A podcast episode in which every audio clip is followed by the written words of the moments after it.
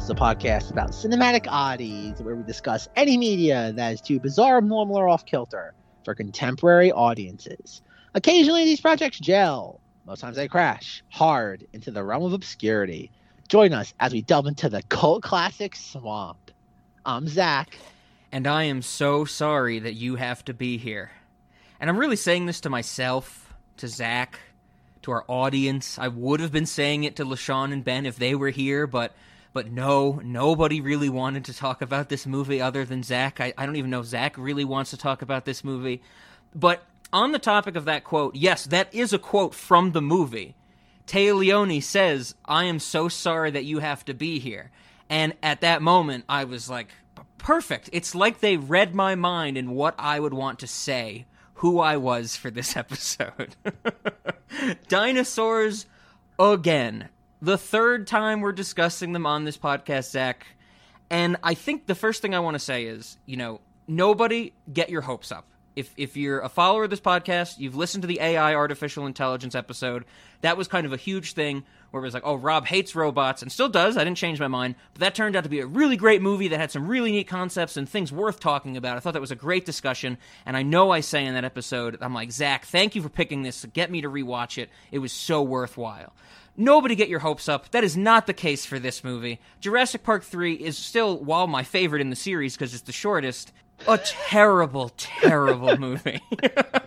I like the idea of just saying something's your favorite because it's the shortest. I, It- I find that a very unique argument. it's the best dinosaur movie by 30 minutes. Oh my god. I have a hard, this feel, this feels like another one of those like sugar and spice level discussions where I'm like, is this even a movie? sure, sure. Like this doesn't feel like a movie. This feels like product. Oh, absolutely. I mean, and, and I think, you know, is something I'm sure we'll get into. It pretty much is product, I, I think. You know, I think that this movie just rides the rails of the dinosaurs that came before it.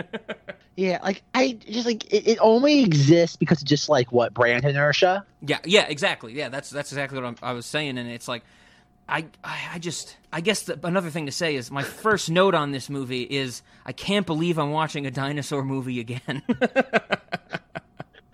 But like, okay, I think we might. Like, I don't know how much context we got into, like in our Jurassic World. What would you call it?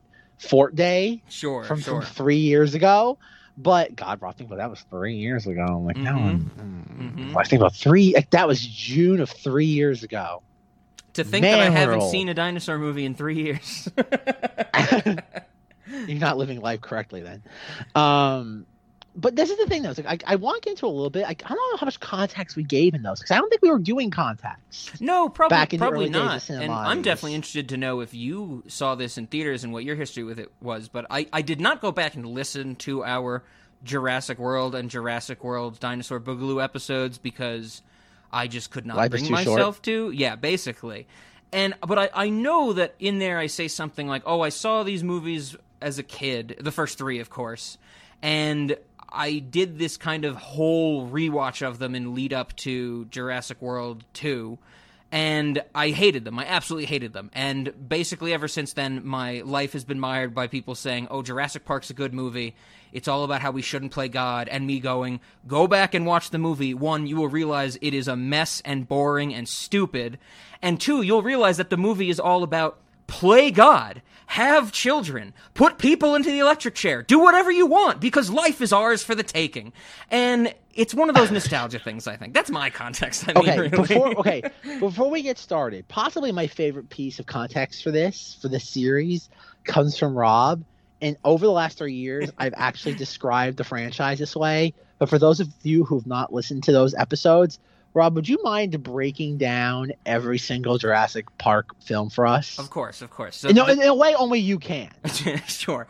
Now, of course, this I remember. I'm pretty sure when I said this, it was before we had seen Dinosaur Boogaloo, so we only had four to work with.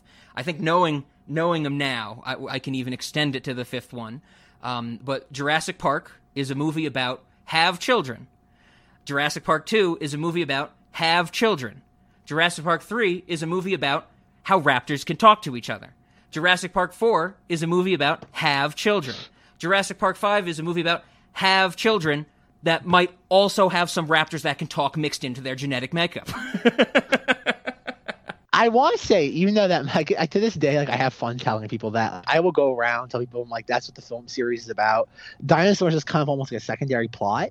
yes. Like, because pretty much what the first movies is, like Laura Dern's just like, I want a baby, Sam Neill, I want Yeah. a baby. Yeah, I think that's what I people forget every time I talk to somebody about the first Jurassic Park, the original. It, they're always like, "No, it's you know, I remember that line where they say our scientists were too busy thinking if we could that they didn't ask if we should." And then it's like, well, do you also remember that the final line of the of dialogue in the movie is Sam Neill turning to Laura Dern, going, "Yeah, we should have children." Like it, it's it's it completely undercuts itself because I think that statement isn't about how oh we might have messed with you know we played God and we damaged the world by recreating dinosaurs in the modern era like that's a bad thing.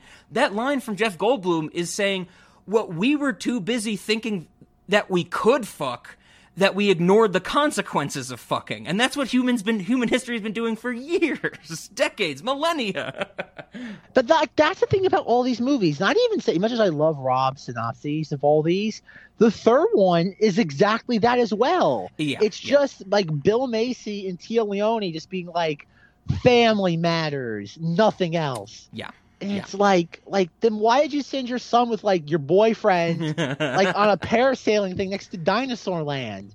It's like like it's just a movie about family. Like even the whole like thing with Sam Neill and Laura Dern has like, like, like I don't even know if it's a boyfriend, husband. All we know is she has children. It's never made clear that Yeah. the guy is the father of the children. She just has children somehow. And just like it's like okay, whatever. And like we saw the fourth film, which is an atrocity, is is that it's have children, children is what matters, family. And the fifth one is just like, oh, clone dinosaur children, Mhm, and mhm. you can get a dinosaur cheaper than you can get like a house. yeah, yeah, exactly. No, you're, you're not wrong. I mean, I love, I absolutely love that fact as well. That the, the the point of my joke is that in the third one, it's about how raptors can talk. And don't get me wrong, this movie dives right into that, where Sam Neill and Laura Dern sit down together, and they're like, "How's it been? Good? Okay. Get this. It turns out raptors can talk to each other, and they go on like a five minute discussion about that. And I'm like, oh wow, we're jumping right into it. Oh, here. Oh, the I'll wild one. Okay. You guys, uh, you guys catch up. Thanks, babe. He's a great guy. So, what are you working on now? Raptors mostly. My favorite. Do you remember the sounds they made? I try not to. Ellie, all our theories about raptor intelligence, what they were capable of, we weren't even close. Tell me. Well, we did cranial scans of a fossil skull. We found what looks like a very sophisticated resonating chamber. Wait a second. So we were right. I mean, they had the ability to vocalize, I'm convinced it's the key to their social intelligence. which explains why they could work together as a team. And coordinate their attacks so their prey wouldn't know what was going on. They could talk to each other. To a degree we never imagined. Ellie, they were smart. They were smarter than dolphins or whales.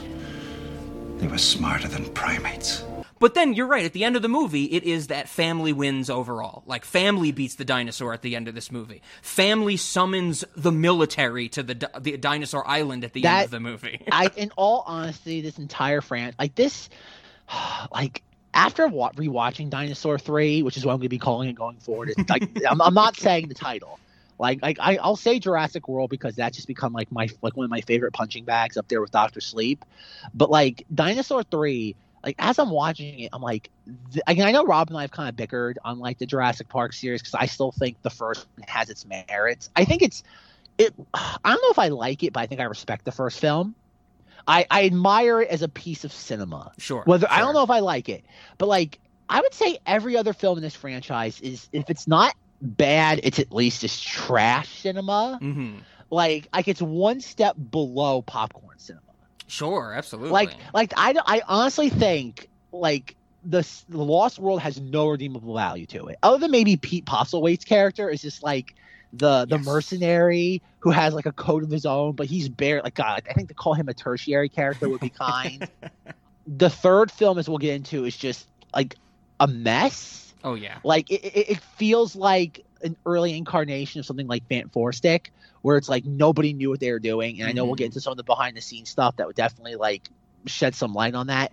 The fourth one is just it's cashing in on nostalgia. It's just like it's it's it's the Force Awake. It's funny, like it's that weird thing that happened in 2015 between Jurassic World and The Force Awakens, where there was just so much pent up nostalgia for Mhm. like like things of the nine like 80s and 90s, and just like it exploded with those two films. Yeah, you're absolutely right. I knew it was improbable that you wouldn't bring up that comparison between Jurassic World and The Force Awakens, but you're you're so right. It, it needs to be said. I'm sure we said it before as well. Like Jurassic World is basically the dinosaurs awaken. It's the idea that like you look at who the producers of The Force Awakens and Jurassic World were, and it's Kathleen Kennedy and Frank Marshall. mm-hmm.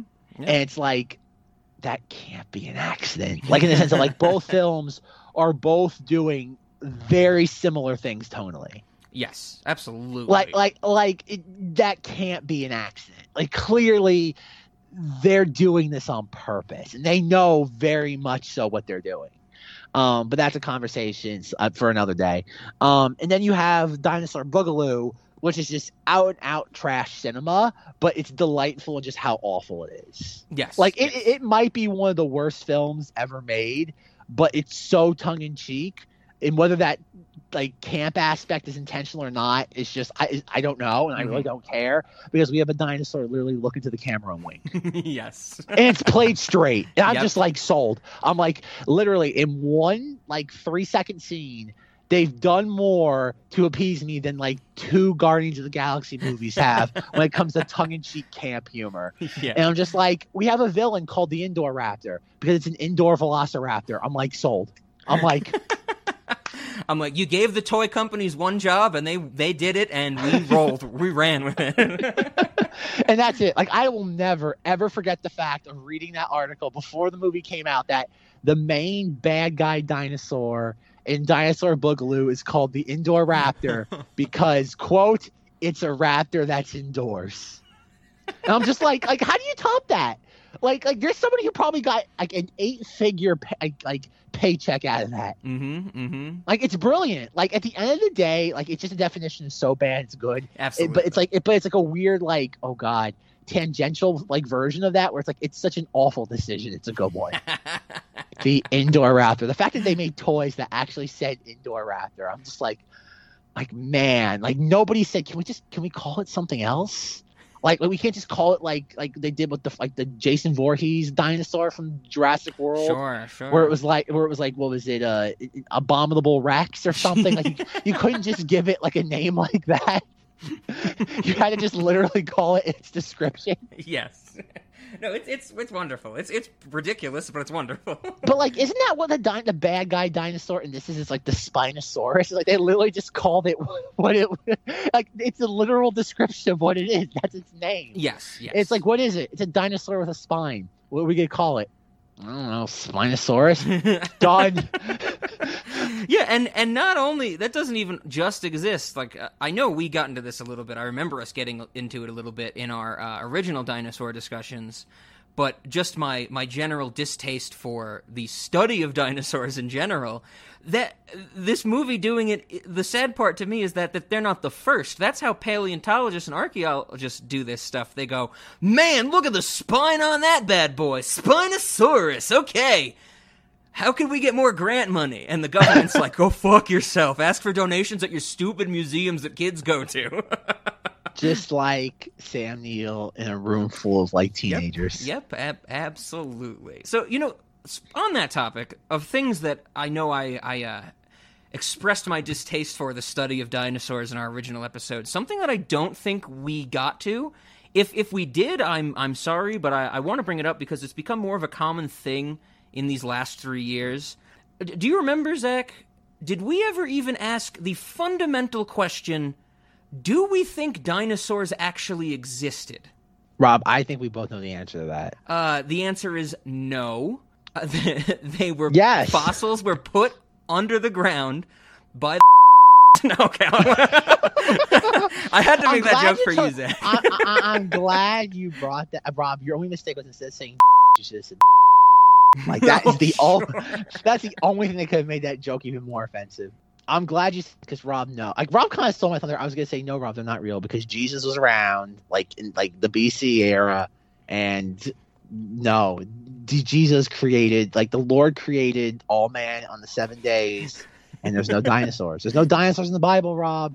Jesus didn't write a dinosaur. Uh, we all know the famous saying, "It's Adam and Eve, not Adam and Spinosaurus Rex." Okay. God damn, I hate that dinosaur in this movie.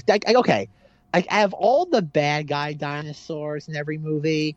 Um, what in the first movie is the T Rex. Mhm. In the second movie, is there really a bad guy dinosaur, or is it like like I like guess Paul would- like or Pete Postlethwaite? Is he the bad guy dinosaur? No, Pete? Postlethwaite's the best character because he wants to hunt a dinosaur, which I'm Yes. totally down for. I guess it's the one at the end of the second movie. It's the one that uh, trashes what San Diego. But is that a bad like a bad guy dinosaur? Though? Like I just feel like a misunderstood dinosaur. Well, this is this is the thing. This is I think you're getting at exactly why you know when you say in these movies, do we have a bad guy dinosaur? And I I know exactly what you mean, but on a fundamental level, I have such a problem with this that you know these movies try to play it in this such a weird way of you know dinosaurs these crazy creatures that we have no idea what they look like and no idea what color they were but we're going to make all that up and we're going to make them vicious killers until we need a scene where everybody stands in awe of nature. And I, I hate that it's like we even have this idea of a bad guy dinosaur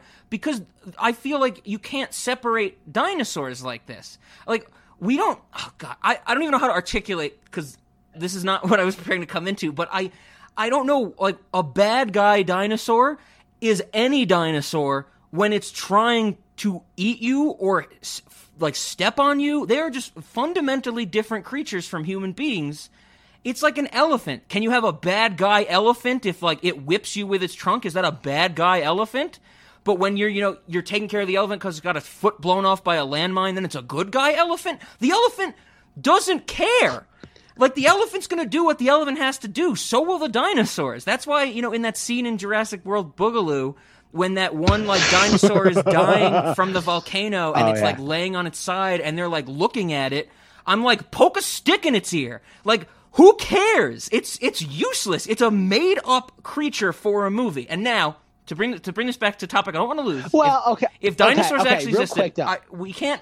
I don't want to say that yet. I don't want to say my actual thoughts on that yet. But we have to all agree: dinosaurs, as they are presented in these movies, do not exist. they are fictional creatures. Well, yeah, like yes, hundred percent. Like I agree. But to going back to your point though, from like Dinosaur Boogaloo, where we see like the one like being like eaten by the molten lava, like I will push back on that point that it is a movie. It is a movie, so like I do get the idea that like you're supposed to be some level of empathy toward these creatures, Sure. from the human characters, because the humans can express that because obviously that's Yes, a human emotion, yes. empathy. It's a lot of Um, projection. Absolutely. which is fine. Like I have no problem with that. The problem I have is like, and this happens a lot, in the, like it happens in all these movies, but like, like it's really in the third one where like the Spinosaurus is essentially like the shark in Jaws.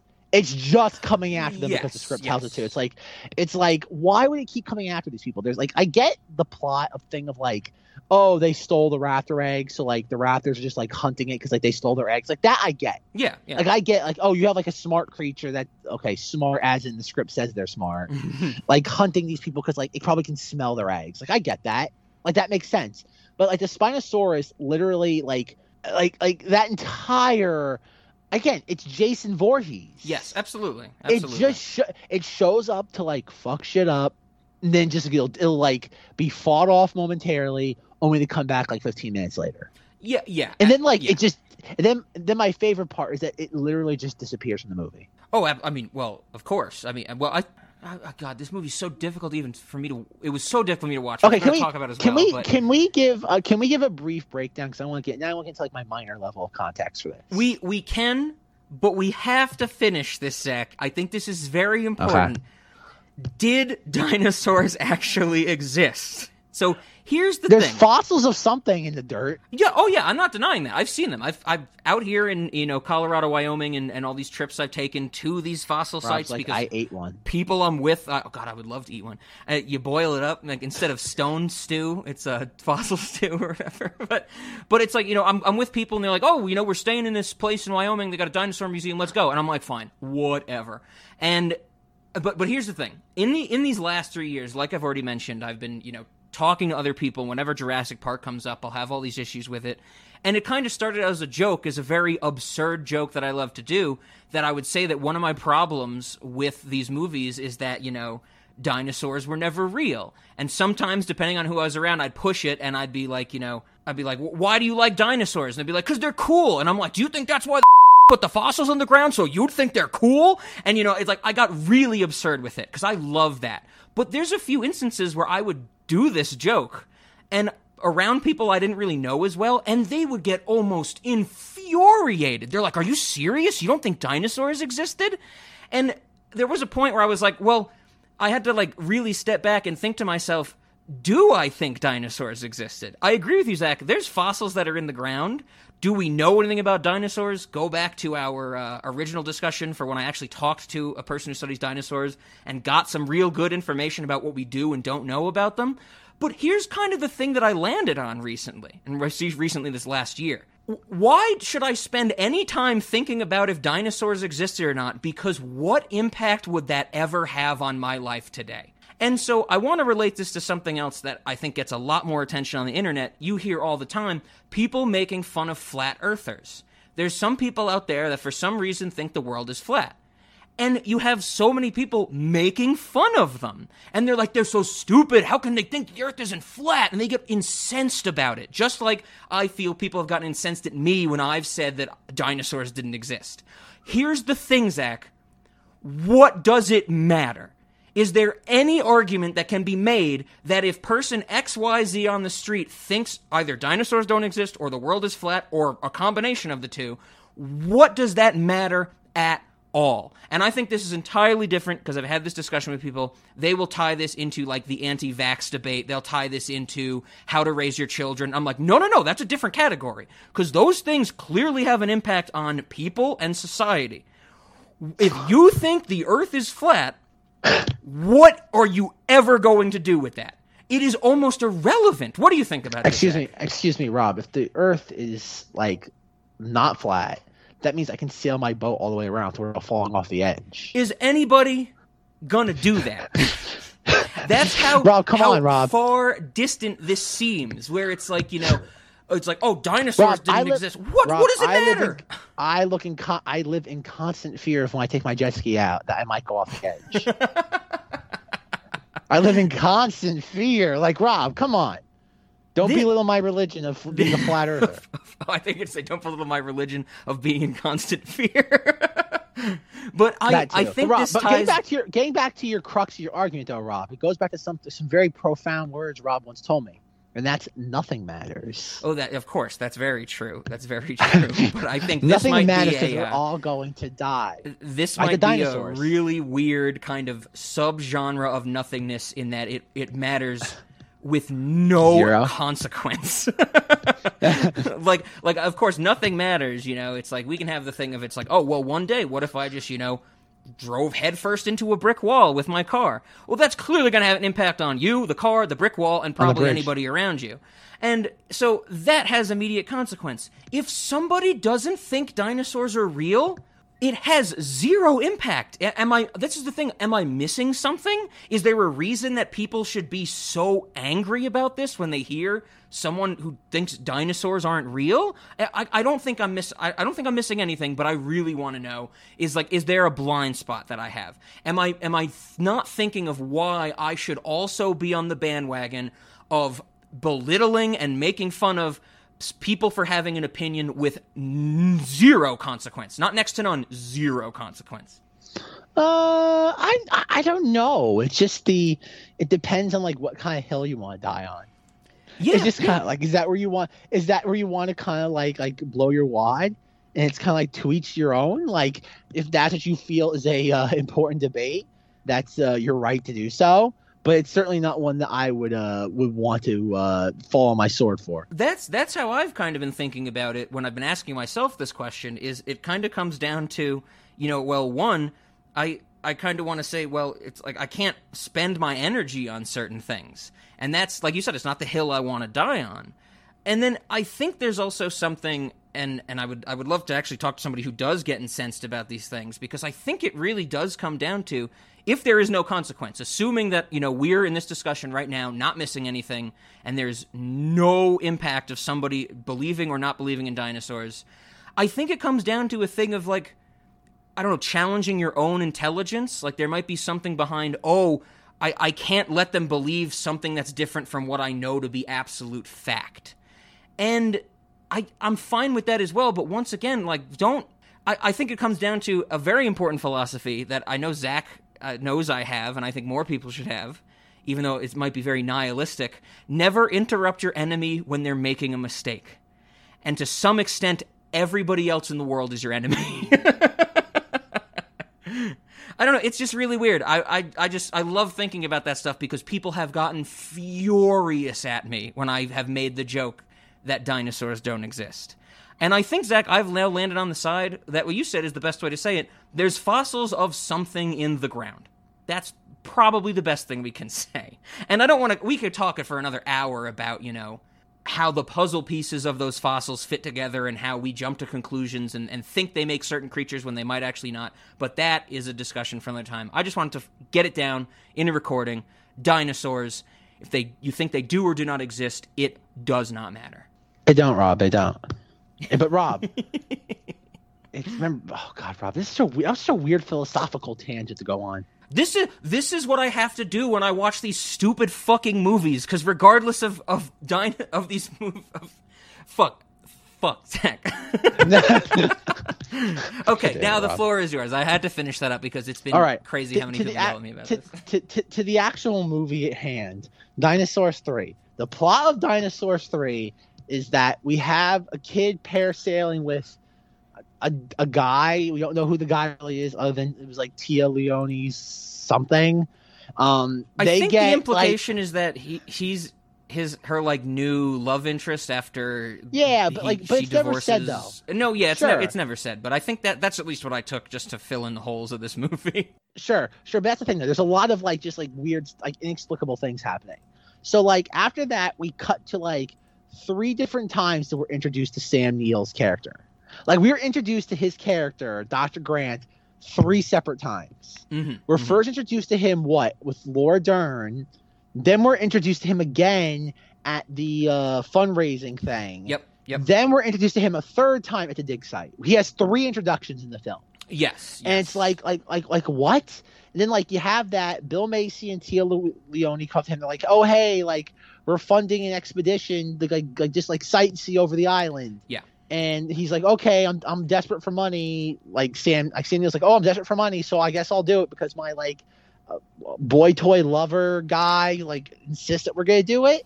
And then like Yeah. they they go to the island things immediately go wrong Sam Neill hallucinates a di- uh, dinosaur, um, talking to him because Dinosaur why sings not? Lupe Fiasco to him, the song Alan Forever. Indeed, yes. he does. Indeed, he does. Um, that's a real thing that happens in this movie. Go, and then What's your name? My name Alan. Sounds like Alan. I love smiling. I got talents. I can do flips. I can keep my balance. I love dancing. and then like it they, they this dinosaur misadventures happen on the island stupid stuff um they find the kid and then like family reconciliation. And then like out of nowhere the movie just kind of ends.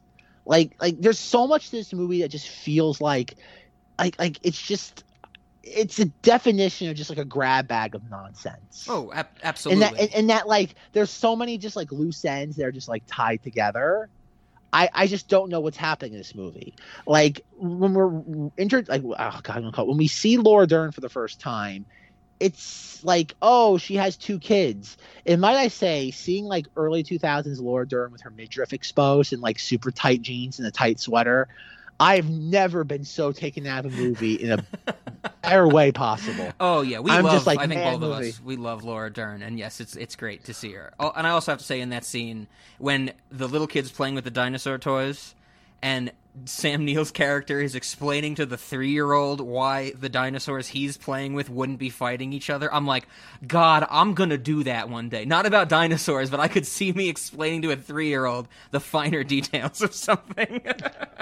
But yes, that that happens.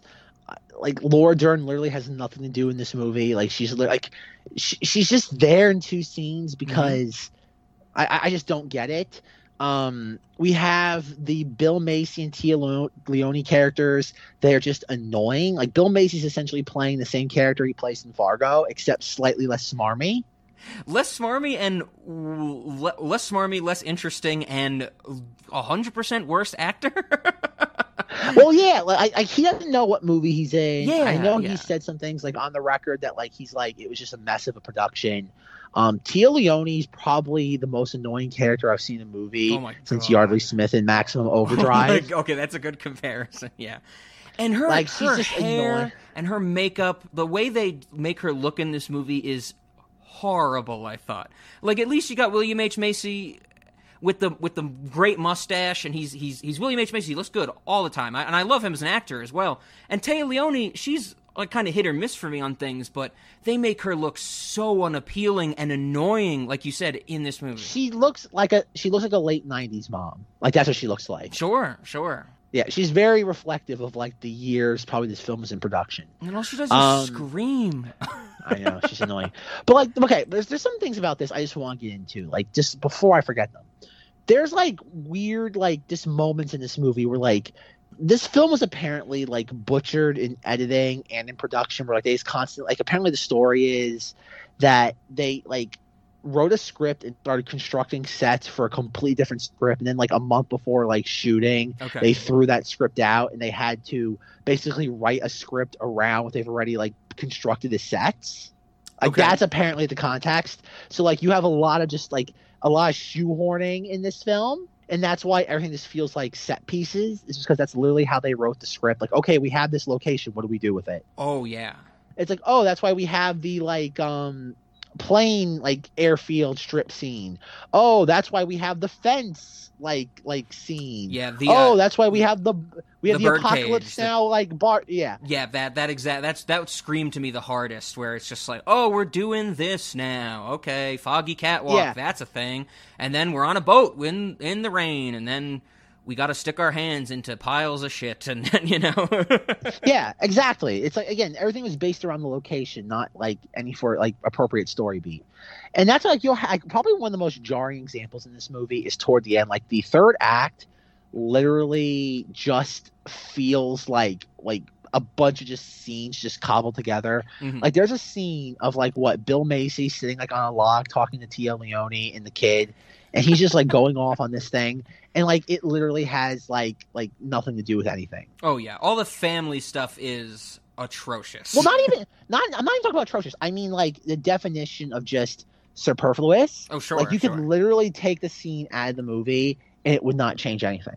Mhm, mhm. I'm just like, why'd you put this in here? Like, 'cause you know what I'm talking about, right? Yeah, that's the scene where he says uh, he's like, "Remember that time we went fishing and I like I hit a, I another parked the trailer. Yeah, Yeah. he's like, I hit, like I got an altercation with that guy, and he wanted to punch my lights out. Man, we should go fishing again. And that's the point in the movie where I'm like, I, I guess I should say this is something I, I saved for this record. I'm going to tell you earlier when we started, Zach.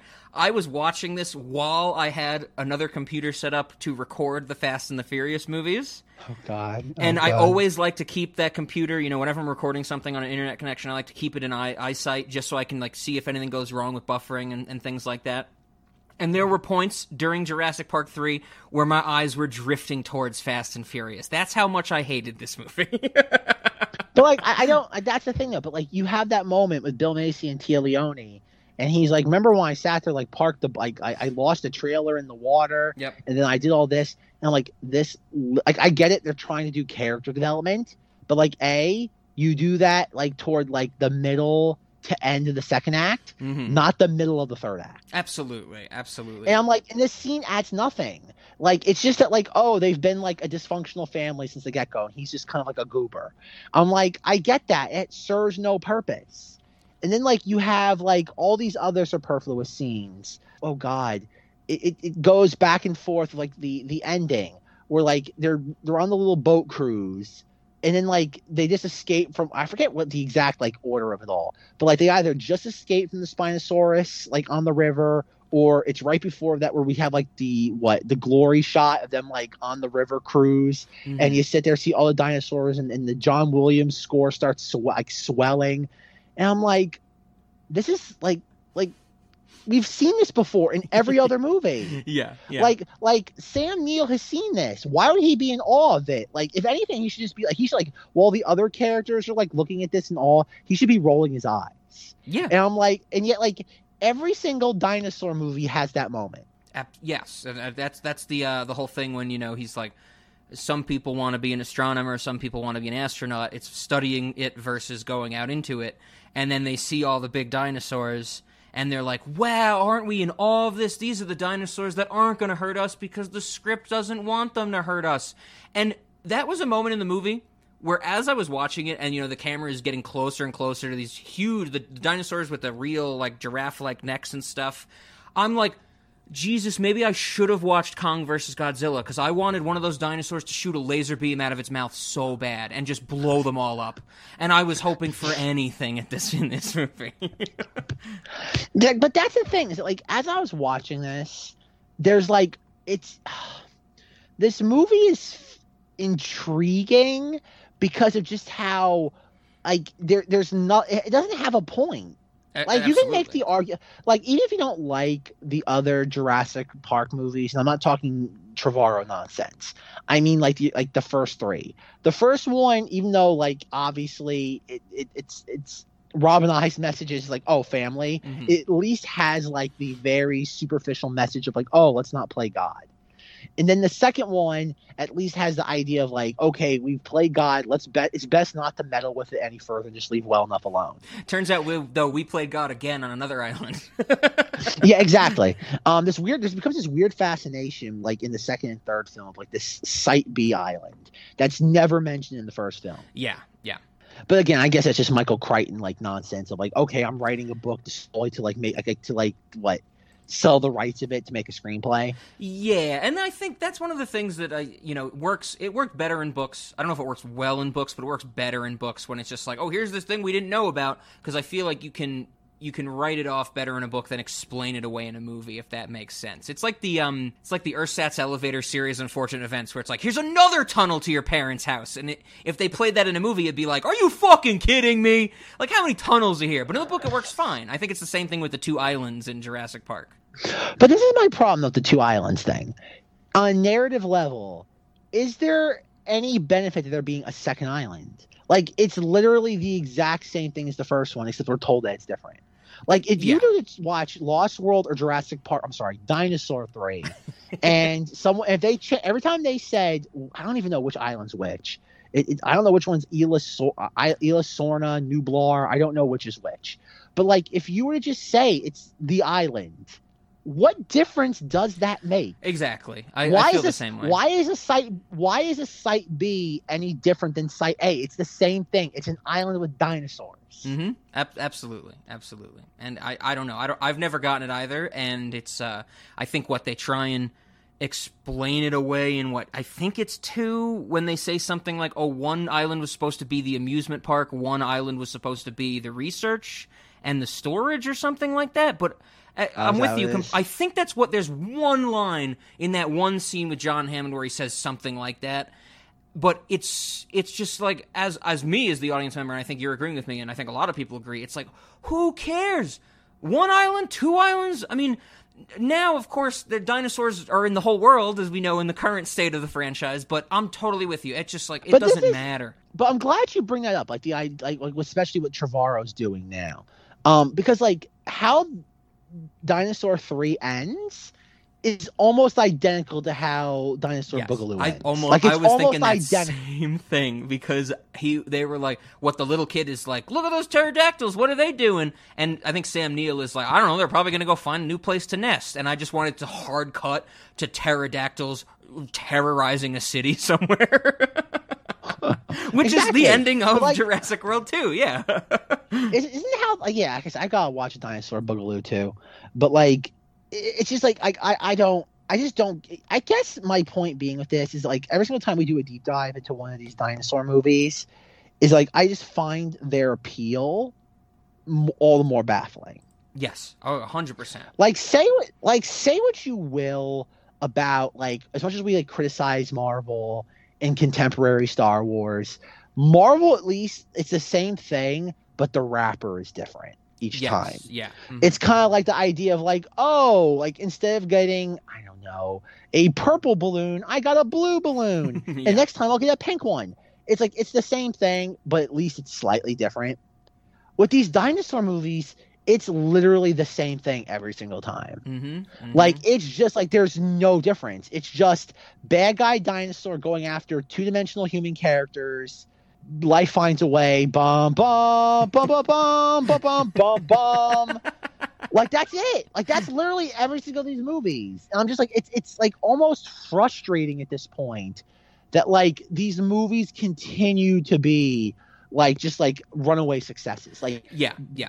And I even dinosaur boogaloo was like like a success to the point where like it's almost unspeakable hmm hmm And I, I'm with you. And I think this goes back to what we were saying earlier about how these movies uh, have always, since the first one, kind of uh, rolled with brand recognition. But I think even the first one, it's not even brand recognition, it's content recognition.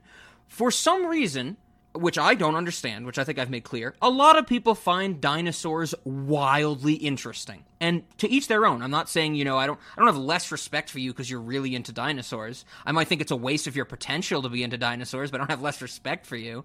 But I think that's that's something they've leaned back on so hard for the entire 5 movies is that it's just hey, we have dinosaurs. And and then they say oh dinosaurs aren't just you know aliens or anything that we've created or genetic abominations. They're things that actually existed. And that that gives some sense of like hardcore deep-seated interest to people because i guess we learn about them in, in america at least in first grade. And so I think that's that's the problem is that they're never any different because they know they can rely so heavily on the fact that people think dinosaurs are cool. It's almost like these movies are a traveling freak show where people don't care about what else at the freak show. They just want to go see the web-toed boy or the bearded woman. I, I think that people don't care what's in these movies. They just want to see another damn dinosaur. and i think uh, uh, getting at your point is that like the jurassic park film franchise is like the coca-cola Yeah. It's just that like it's the brand. It's like if someone were to take the same amount of money and make another dinosaur movie, Yep, it would yep. bomb because it's just it doesn't have that logo on it. Yep, uh, that's a great example because I've known I've been like stayed with people in their apartments, lived with people, and and they'll always get mad at me when I buy the one dollar two liter of off-brand orange soda, and they'll be like, "Oh man, I really like Fanta," and I'm like, literally every orange soda tastes exactly the same, so I'm gonna save my dollar fifty and not buy Fanta. But they get angry when it's not Fanta, and I think that's the same thing with this movie. They're like, I want Jurassic Park, I want the Spielberg, I want the the spectacle. I want that Amblin f- schmaltzy feel that, of course, we've discussed in our you know AI that that might not be exactly the case, but they, they get annoyed because there's no other. It's like what. I know Roger Corman had to do probably a million dinosaur movies back in the day. Carnosaurus. I, I've never seen that, but there's probably a reason where Yeah, people a go, Roger. "This That is a dinosaurs." that is a. It's a Roger Corman dinosaur movie made like in '94. It's great. Like it's just like not it's- my dinosaurs. yes, exactly.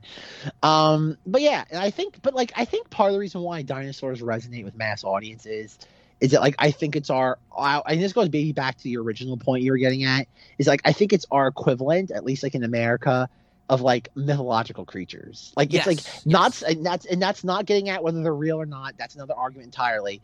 It's just the idea of having these like larger than like life creatures that we only know Mhm. so much about hmm like we have some record of their existence but it's very hazy and just the idea of like wow like it's just that idea of it i think that's what people find mesmerizing Oh, absolutely. It's why you have so many stories that play on, uh, you know, did the aliens build the pyramids? You have so many stories about, you know, how how did the Mayans get wiped out and why do they have these premonitions? It's it's something that's so within our so close to being within our reach that we let our imagination run wild, which I have nothing wrong with. I it's just dinosaurs that I find stupid. I'm more I'm more interested in like the colony of Roanoke than I am with dinosaurs or something like that. Because I feel that there's a little more Rob, um, tangibility to that. I think what happened, Rob, was the colony of Roanoke tried to make a deal with the dinosaurs to build pyramids with like lackluster technology, and then they nagged on the deal, and the dinosaurs wiped them all out. okay, how do we how do we sell that pitch to Mysteries at the Museum? like how we sell that pitch to Colin Trevorrow for the fourth dinosaur. oh film. God, yes. it's a pre. I like the idea if it's a prequel, like the Transformers films. We go back in time to like 16th century dinosaurs. Jurassic World Four colon Roanoke. John, it's John Smith and all them. Like I get, I got what Jamestown. it's like oh, that would be awesome. Okay, Trevorrow, where's our check? Oh boy. Um, but no, okay, I want to get into my context. This is for a brief Yes, moment because I obviously guess this, is- this, I- I we asked can't we you can't forget this is part of the fort year. I think I asked All you right, 40 so, minutes like- ago, and now we're getting to it. Yes, it sounds it sounds just like Cinemodities. Um, so no, like when this came out in 2001, I was slightly aware of it. I had no interest in seeing it. I don't think I'd seen any of the dinosaur films at this point. Um, I I I, I think I still have it somewhere. I, I when we lived in Florida, my father had like I don't even know what to call it. It was like a bar and a desk. I, there's probably a name for the type of furniture it was, but he had it in a room and he had like a couple office. things in it. Rob's like, like, Rob's like, I can write letters and have alcohol stored in it. I think I found, I think I found perfection. So no, he had that, and he had a couple of VHS tapes in there. One of them was the obligatory VHS copy of Jerry Maguire. Of course. Another one I think was Tin Cup. Um, there was a couple like World War II like generic like documentaries Sure, sure. and one of them was like Jurassic Park. And so I, I, I was always, I, I can still visually remember where it was, but like I never had any interest in watching it. Um, then my next memory of it was I was invited to a sleepover in, I want to say like, like October, November of 2001. And like it was somebody's birthday. That's what it was. And there was a bunch of kids like over. And I remember the present we got the kid was a VHS copy of Jurassic Park 3. And everybody was just like mem- mesmerized by it. And like at this time, again, I think this was well, this was after like the 2001 summer. Everyone's just like mesmerized by it. And I'm just like, eh. I'm like, I, I, I don't care. And the big thing that they did was because like, A, I should say, I hated, hated sleepovers. okay. Um, much like, I- and Rob's gonna have to bleep this. Much like my nephew, I always found sleepovers like the thing imaginable. I was just like, this is lame. Like, no. I'm like, this is stupid. Like, go home. Go home. like, I like that. it's like, it's like, so anyway, though, I remember we got this. And was like, yeah, we should do like a reverse marathon of the Jurassic Park movie. We should do three, two, one. And like, I literally fell asleep within the first like three minutes. I, did, And I think I woke up at the- I like that phrase, reverse might- marathon, but it would be a marathon in reverse. A reverse marathon is like something short, right? You would think, um, but yeah, I remember like the, my only memory of that is that like the re- the marathon in reverse. Excuse me, Rob. And then well, no, I wasn't saying you. I don't think you got it wrong. I think the idiot kids who had these these sleepovers got it wrong. Um, but like I remember waking up to the very end of the movie, and I can still audibly hear one of the kids saying, "Wow, lady, way to set like way, way to go and send the entire military." But he said it very sarcastically, which I find very funny, coming from like a nine-year-old in two thousand one. That's good. Um, Okay. Um, but so like that was my main memory, and then it was like right before we moved to New York when I was still in Florida. It was like August of 2004 that like I got like on a dinosaur kick for some reason. I don't know why. And like I remember like going to Circuit City and buying the second film and the third film on DVD okay. because like this was back in the time where like like the library didn't have it in Florida. So like the only way and again this is well like so it was like blockbuster or this Sure. and pretty much that was my like only contact with these movies until Jurassic World came out. Um, I was never a big fan of, of the Jurassic Park franchise.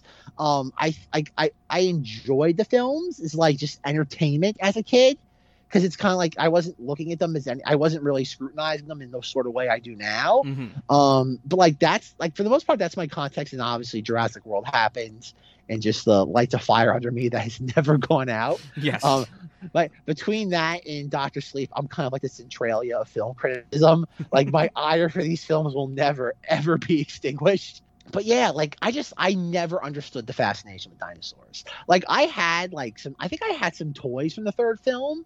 Like I think I had like a Jurassic Park like corral with a couple of velociraptors. Um, I don't know why I would even would have wanted that sure. like the main the main toys and rob's gonna love this because we'll get into it next week but the main toys that i i, I had from any movie in 2001 was planet of the apes oh boy. i cannot wait for next week's merchandise Did you have a worm? I guess I should save it. I was about to say, do you have a wormhole uh, toy? But I guess we should save that for next week. there there was a very interesting toy line for that movie that's all i'm going to say we'll circle back around to that like next week but yeah that was all i'm saying folks mark Wahlberg action figure oh, everything we need in our lives, right? all we need Except, you know, when I think about a Mark Wahlberg action figure, I think I'd want one uh, with him and a fake potted plant from The Happening, so you could make them talk to each other. Because that is a scene in The Happening. What? No. I, I think my favorite line from The Happening is the end when they run to each other and accept death and go, "Oh, I guess it's over." Zooey Deschanel because she can't act. Well, still, it's still my favorite line in the movie, though. Oh, my Oh, god! Can we we'll have to get please, real quick, just have a brief? Can we? Can we have a brief aside and just say Zooey Deschanel can't act? Uh, yes, yes, in that we can have the, that brief aside, and yes, in that I agree with you. She has a She's just Manic and she sticks with. Girl. I yes, exactly. I I uh, this is going to be a hot take, I think, but I put her in the same category as how I feel about Matthew McConaughey. They got one thing in their personality, and they use it to death, and that's not interesting to me. Fair, fair enough. Okay, that's a better ex- better yeah. reaction I thought than I thought I was going to get from you. And Zach's like, "We got the Did you really context think at I- forty minutes. I can't talk about this now." Rob, Rob's expecting me to go off on this weird sword just thing defending Interstellar out of nowhere. I know Rob was baiting me for an Interstellar like rant. It's like, no, I'm not taking that bait. I don't know. I, I don't know. I got. I know it's like a 50-50 when I t- do my Matthew McConaughey that you either maybe it's like a 49-49-2 where you do Interstellar, you do True, True Detective, Detective. season 1 or that scene in Wolf of Wall Street. Oh, ooh, he's really good in that one. Uh, Like, that see exactly. That's why I said that was the two. That's the two. What about what about his moment in the Tropic Thunder? Can that be in there? oh, that's the TiVo moment's really good. Re- I I, got, got you, the TiVo. I want you to know. I, I swear, I rewatched that segment for our um, Fast and Furious discussion. Uh, for the guy who's flaming dragon in Yeah. Fast and Furious, it's like I, I got I tug. It's like tug. I got Les Grossman, head of studio here, and he's here to talk to you about why he thinks he can wipe his ass with the TiVo clause from your contract. we are flaming dragon. it's it's too, okay. That that that might be like Matthew McConaughey is wildly good in Tropic Thunder. that he is bolstered by an incredible script, though. yeah. hey, flaming dragon, fuckface. You should bend over and fuck your own face. yeah, there there are a few times where I will like quote slash paraphrase things from the Les Grossman monologue, and there's times where after I say it, I realize that I'm talking to someone who doesn't exactly understand what I'm saying, and to them it came off as me out of nowhere going to them saying, "Hey, take three steps back and literally fuck your own face." And they're like, "Why did Rob get so angry at me right there?" And I have to be like, "No, no, no, it's a, it's a thing. It's a it's calm down. I'm not I'm not mad at you." Oh my god. I will fuck you up. Uh, you know I what Matthew that so McConaughey is actually really good in that I watched recently? A Fool's time Gold. to a time to kill, the Joel Schumacher, Sahara. John Grisham Sahara. adaptation. How to lose a guy in 10 days. I Zach's like, I don't want to hear it. I'm naming all, like, the Matthew, failure to launch. I'm naming all the Failure Matthew to launch. Ghost of. Girlfriends Past. Was that him? I think. Yeah, wasn't it him and Emma Stone?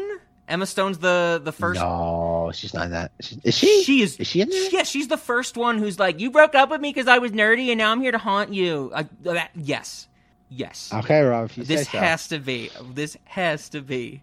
Jesus oh Christ, where's her film? We really why don't- does why does fucking every Wikipedia page say filmography and then it's acting credits for Emma Stone for some reason? What the fuck is that?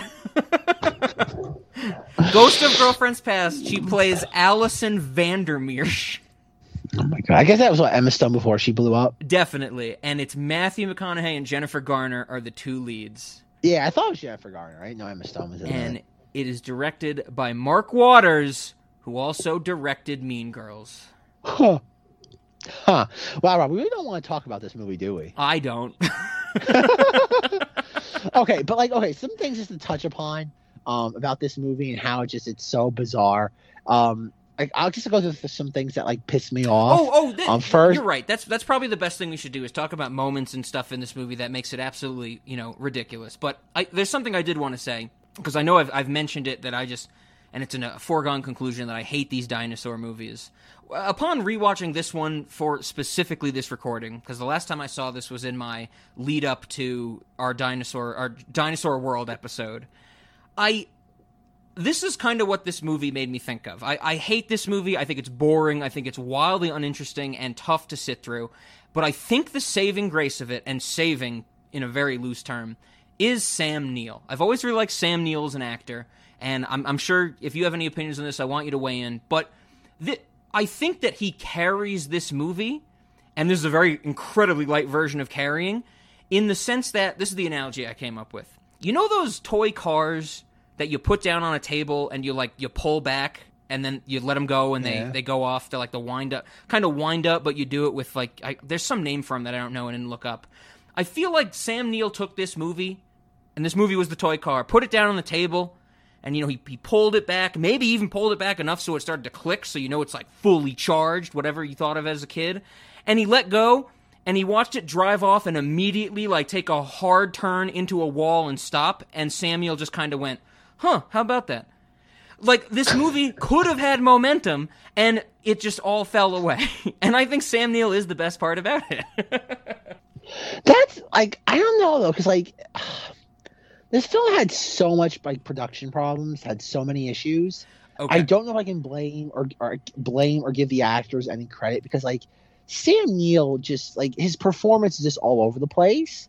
And I don't know who's to blame for that. It's because he Sure. just wasn't focusing, or was because they literally just shot stuff and just pulled it from like different versions of the uh, film. Yeah, cohesively, I don't think his performance works, but scene by scene, I am on board with him. But I, I'm with you that it is all over the place. And and also on that topic, Zach, I, this was something that which I've I've used, I've been doing for a while now in Cinemodities. I love diving into the background of these movies and and reading about you know production problems and legends and things like that. Uh, I I can very, very safely say and confidently say I did not do any of that for this movie, which there's an insane amount of history and background if you, you can read about. And from the little bit of research I did, the Wikipedia page seems to just be the tip of the iceberg. Like there seems to be a lot of good information in those cited articles. But I just could not bring myself to sift through it all. I just really hate the dinosaurs. so I don't know anything about this background stuff. That's the thing. I think that's the only thing that makes this movie interesting. Okay, Is that like okay. they just they did not know what to do with this. Like this was a development hell movie because it was like, oh, Joe Johnston wanted to direct the second film. Spielberg wouldn't let him. And then like after the second one, kind of was like a, like a critical bomb. It was like Spielberg's like, yeah, like I like I have to go lick my wounds. I'm gonna go do like Saving Private Ryan. And he's like, Joe Johnston can have like can basically do what he wants because I'm done with this.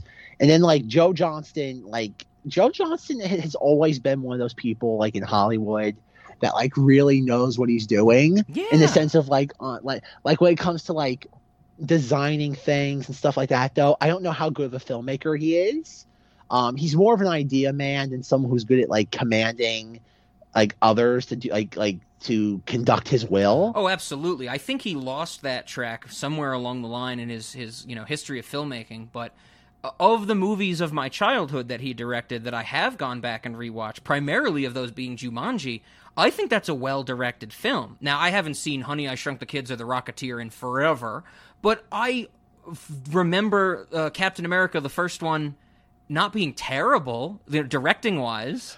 Uh, I also think I didn't thing, think it was but- but- terrible because I didn't know the uh, the hate I would have for the franchise later on. Yeah, that was kind of the uh, calm before the storm. Yeah. Like, but the other thing I don't know, the thing I'm not sure though about um Joe Johnston is that like I'm not sure if he is just someone who does what he's told. oh, oh, sure. as in sure. like, uh, as in like, is he like a good Brett Ratner in that like in- without the bad touch? yes, Where like he, I, you always have to add that disclaimer, folks. When I give people the Brett Ratner, I always have to say without the bad touch, because like I think that's what I think about. Like think about what like Marvel hired originally for like a lot of these films. They did not hire auteurs. no, no. They I mean, what- hired people what like the closest auteur, but Kenneth Branagh, because of his Shakespeare Yeah. stuff for Thor. That might be the closest they got. And Kenneth Branagh, I think, is still a he signed on to that to be like, yeah, I want to do this, but you know, I'll I'll take the notes because at that point they had to get Hawkeye in and and stuff like that. Yeah, exactly. And that's why I don't know. I, I I've always felt weird attributing things to like Joe Johnston, being like, oh, he's made so many of these like classic films hmm that were either uh, like every single one of his movies that's seen as a classic, quote unquote. Has always been kind of like rediscovered, except for maybe Jumanji. Sure. like every one of his films is just kind of like oh like even captain america the first avenger everybody forgets that like that film like just barely broke even yeah, like that was a film that like kind of just like what's the word drifted into the black it did not like it, it did not do the marvel thing of just like like god as a rounding success yes. this was yes. back when marvel like really like still had no idea what it was doing um or i guess maybe maybe not know what they were doing but maybe just still getting its footing and so I, I just to this day in Rocketeer, Rocketeer is like a film that just out and out bombed, Yes. Oh and yeah. it's been, and that's the thing, like it's it's it's a cult film. Like yeah, the Rocketeer is a cult film. There's a lot of cult following. There's a lot of nostalgia for these and stuff like that. And um, you know, and I think what I was saying before, also to to your point about Captain America: The First Avenger, that I think that they picked him up, prob- picked Joe Johnston up probably for that movie to follow directions. Because he had he was coming off what the Wolfman was the movie right before Oh, yeah. Captain I America, forgot about that. and that is one of the that. I think that's a that's one of the movies I don't need to do the research. I know the troubled stories behind the scenes and stuff, and and how badly received that movie was. So I, but that's the thing. I I'm I'm with you. In the early career, maybe he had more of a vision, became more of a, a follower of her directions, and then he has to lick his wounds and do Captain America, and eventually that turns out being one of the you know biggest things in existence. And then what? The most recent thing he's done is well, that Marvel, I mean, is the biggest thing. Is this the most recent thing he's done? Is what the four the Nutcracker movie, right? Because they he, did he do that? well, because they fired Lasse Hallström from it, so him and Lasse Hallström get co-director. I'm pretty sure because Lasse Hallström is a madman who thinks he can write off the success of What's Eating Gilbert Grape and Chocolat and Cider House Rules for the rest of his life, and then they give him a fantastical movie, and he has he, he's a nightmare. I think is the story. I didn't. I didn't even know. I, I didn't even know that he would. He co-directed that. I think they get co-directing credits. I'm pretty sure. yeah, they do. But like, I didn't even know that Joe Johnston was involved with that. Yeah, and I think that's the last thing he Man. did. I, I think that might be since Captain America. yeah, I- yeah. Captain, yeah, Captain America was 2011, and um, yeah, he uh, that was 2018. So like, he really, like, yeah, like, oh, he did Hidalgo. Yeah, Hidal- Hidalgo's another good example of where I think the the double the double gut punch of Hidalgo and the Wolfman. He had to kind of lick his wounds and maybe do the for hire work of Captain America. Before that, I, I don't really know because, like you said, which I there's the one little bit that I did find. Joe Johnston did want to direct a dinosaur movie. Like after Jurassic Park 1, he goes to Spielberg and basically says, "Please let me do another one. I love dinosaurs. I'm just as dumb as the rest of them." now." I'm sorry. But like, he also did October Sky, which is like a classic. Oh shit! I've only seen parts of that in a high school class. Yeah, yeah, Yeah. Jo- Joe Johnston. I mean, I, and the movies of his that I, like I said, I have revisited, like Jumanji. I think Jumanji is the most recent, and I've seen Honey I Shrunk the Kids in my adult life. I don't think those work because of the directing. They work because of the, like you said, there's a great idea there, and there's performances that make it fun. Do I think either of those are great movies? No, but I love Rick Moranis, and I love the idea of shrinking things down and like, oh, maybe someone's gonna get cut up by a lawnmower. That's fun in Honey I Shrunk the Kids. And Jumanji's kind of fun just for that '90s nostalgia factor of, oh, my family owns a shoe factory.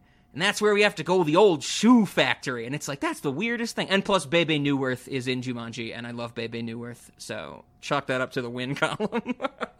But yeah, I I don't know if Joe Johnson. He's a. I think he's. I don't know.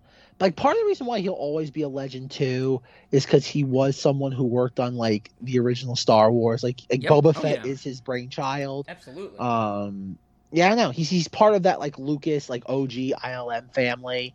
So like he'll all his legacy will always for the most part be untarnished. Like even like think about it, like look at all the duds he had. Like like that's just astounding. You look at again, like going in like chronological order. You have Honey I Shrunk the Kids, which is a success. Mhm. Uh, fun fact: that was supposed to be a Stuart Gordon film. Stuart Gordon, like from you know who Stuart, yeah, Yes, from yeah. a Reanimator, and he basically saw what Disney was doing, and was like, nope, nope, and like walked away. If I can't Uh, get sex in here, it's not worth it. Yes.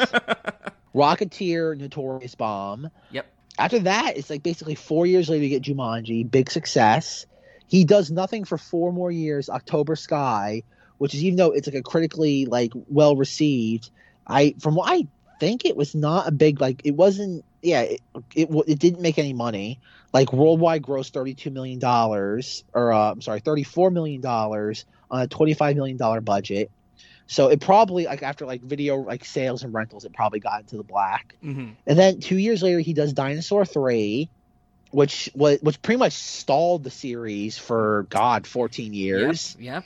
Um, he does Hidalgo, which is like like God, it's the first time I ever fell asleep during a movie. It's a horse movie. Yeah, I I, I remember I saw that movie. I just I literally fell asleep during it. First time that ever happened. And then he doesn't do anything again for six more years, and does The Wolf Man, which is again a DOA film. And then the very next year, he does Captain America. Yep. That had So- to be a four hire by Marvel. I, I, it just seems I so it- likely. But like everybody forgets though that like when that was like when they hired him, that was like right after the Disney sale. Like he got hired in like 2010. Okay. And so like it was right when like Marvel was trying to prove itself. It was it was right after the Disney sale and they won like like people that like oh god, the studio and like the industry felt were like comfortable choices. Sure. Like- oh, like you comfortable have- is a good way to put it. Yeah. You have Jon Favreau, Kenneth Branagh, Joe Johnston, and Joss Whedon. Yes, all, I, I like the the, most fact part, that you did not. choices. Who is it? Terry Lister did the Hulk. Yeah? Lucier, yeah. He is not in that category because he's Well, that was the- safe. But... well, yeah, but that was also they also they hired him in like 2006, and this was like before Sure, Disney. sure. This is when Marvel was just like in the midst of like, oh god, like Fantastic Four and Ghost Rider, and like they just had no idea what they were doing. It was just kind. Of, like, I don't even think it was them. Like I think it was just the idea that like like these film like the like the brands were being sullied because like Fox was just basically shitting on them. And it was like, oh crap! Like they're going to destroy like the film rights to any of these characters. So like we have to like quickly with what we have try to like make sense of this before like Fox ruins it. The Incredible Hulk with Edward Norton was directed by Louis Leterrier. I had to look Yes, it up right. because if Terry, if I had pulled Terry Lister out of my ass, I would have been very proud of myself. But I got it wrong. But I think and like three years later he does a film called Not Safe for Work with like I don't even know what it is. that sounds awesome, though. Is that a porn? Is No. that one of those unsimulated sex movies you're always telling me about, like Love? Fair enough. And then he doesn't do anything for another four years until Nutcracker. I don't, I, I don't even know the context of that. Sure, sure. And I think then the last the thing you hear about him now, or not maybe not him, but you hear about more recently, is that he's going to do the fourth Honey I Shrunk the the blank film, but it's just called Shrunk, and he's going to be the one to. Well, I always hear that they're like, oh, they're wrangling Rick Moranis out of retirement. He's going to come back and play his character in the new Honey I Shrunk the Blank movie. But I'm like, somebody already pulled Rick Moranis out of retirement and it was Ryan Reynolds, so they could promote their stupid fucking cell phone company. Yeah. which is the sucks. most depressing thing. because one, I I'm like Ryan Reynolds. I, I, you're kind of fine as an actor. I don't love you or hate you, but shut up. You don't know goddamn shit about phones. Stop talking to me about them. Go sell your shitty gin that I know I won't want to drink. exactly, Rob. You tell him. But yeah, I, I, I just, I, again, goes back to the reason why he got hired for Captain America. I think he was put in charge of Dinosaur Three because it was a safe choice. yep, yep. It made it made the powers that be feel comfortable, and he he behaved. Yeah, yeah. I think he behaved, and he behaved to an extent uh, where he took he took whatever they threw at him and agreed to it, and led to this movie being such a mess. Because I think that's something we said before, Zach, is that you know when you have a director, when you're playing it safe, you get notes from the studio. It's usually going to come out either very bland or very messy, or a combination of the two. You really need those strong voices in storytellers, in creative filmmakers, and directors to make something worth watching. And and safe is always going to lead. Maybe not always. That might be too strong. Safe usually leads to something like this: a, a, a mess that's loosely held together, the toy car that rams right into the wall, and everybody kind of shrugs when it happens. Yeah, and I think that is part of the reason why. But at the same time, though, like apparently from what I was reading, like he did have say in this. Mhm. Like he was pushing back, and Spielberg like rubber stamped his decisions. But like I, I don't know, like if you're a studio watching this, like that third act is just so so jarring, in that like it just goes like all over the place. Like you have like the final Spinosaurus attack in in the water. Mhm, mhm. They shoot a flare at it, like the water catches on fire, and it just like goes into the night, and we never see it again. Yes, yes. And that's like your main antagonist, just literally disappears. Yeah, there really is nothing else between that, right? Because after that, they the the phone call to Laura Dern has already been made, and then what? They get to the after the night, they get to the coast, and the military's there, right? yeah, and that's pretty much it. They're like, oh no, but like the thing with the raptors and the eggs. Oh, oh, of course, of course. With oh my god, hilarious visual of that raptor puppet nuzzling Téa Leoni's head. Yes. that was Well, no, I will say though, is that like I will say, they're considering those are obviously all like audio animatronic or whatever you want to call it, like real life, like Mhm. creations as opposed to digital, like for close ups and stuff like that. They there's something unnerving about that. Like the, di- the way the dinosaurs don't blink. There's just something like maybe it's like part uncanny valley, but like the velo- I remember Blue the raptor that one that like Chris Pratt wants to fuck in Yeah, the new movies. yeah. Well, I, I think I called it his service raptor, but sure. No, he wants to have sex with that raptor. Like we talked about that. That is he wants to have sex with that. okay, dinosaur. okay. So we're agreeing that the raptor he imprinted on. Yes, yes. yeah, he does that. He does that in the second movie. We see that. That's literally a scene in the movie.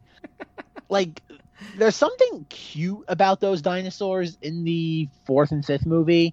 In this, the raptors are like just like unnerving because they're like they're physical things that just like are just weird in how they look and move. yeah, yeah, I, I would agree.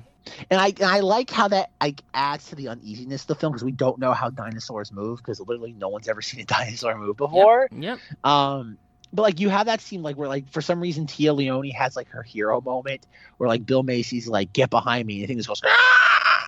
And she's like Yeah. no I will present the eggs. They it's think like, you what took is the happening? eggs because uh, I don't know because you're the woman of the group. You're the only one of two women in this movie. exactly, and it's like yeah, so I'm gonna present them and like I love how like the rat I, at one point like when the raptor's going to like pick it up in its mouth, I'm like wouldn't it be great if it just ate it? Wouldn't that just be yeah, great? absolutely. I'm like, I would just, I, I could, I was just imagining like Robin like watching this in the theater, like when it would come out, and we see like after this entire time, it's like we have to give it back its egg, so like it doesn't get mad at us. So like we give it to it and just eats it, and it's like, like definition of like like it being the most like nihilistic like like story beat ever. She's like, oh, this is oh, all for naught. Yeah, that that entire Téa Leoni in this movie, like I already said, she's rather unappealing looking from her whole character design. She's Very homely. ho- very homely. She's screaming the whole movie, which is wildly annoying. The, she has her hero moment that's so weird with her rubbing heads with the raptor, like I said. Uh, she gives it what I think is her all in the scene where she's freaking out at the dead body. It's not good, but I think it's her all. That's a doozy.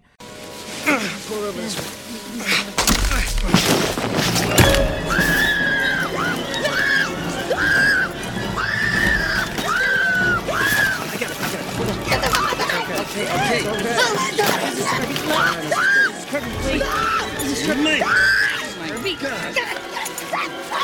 okay, you're free. You're free.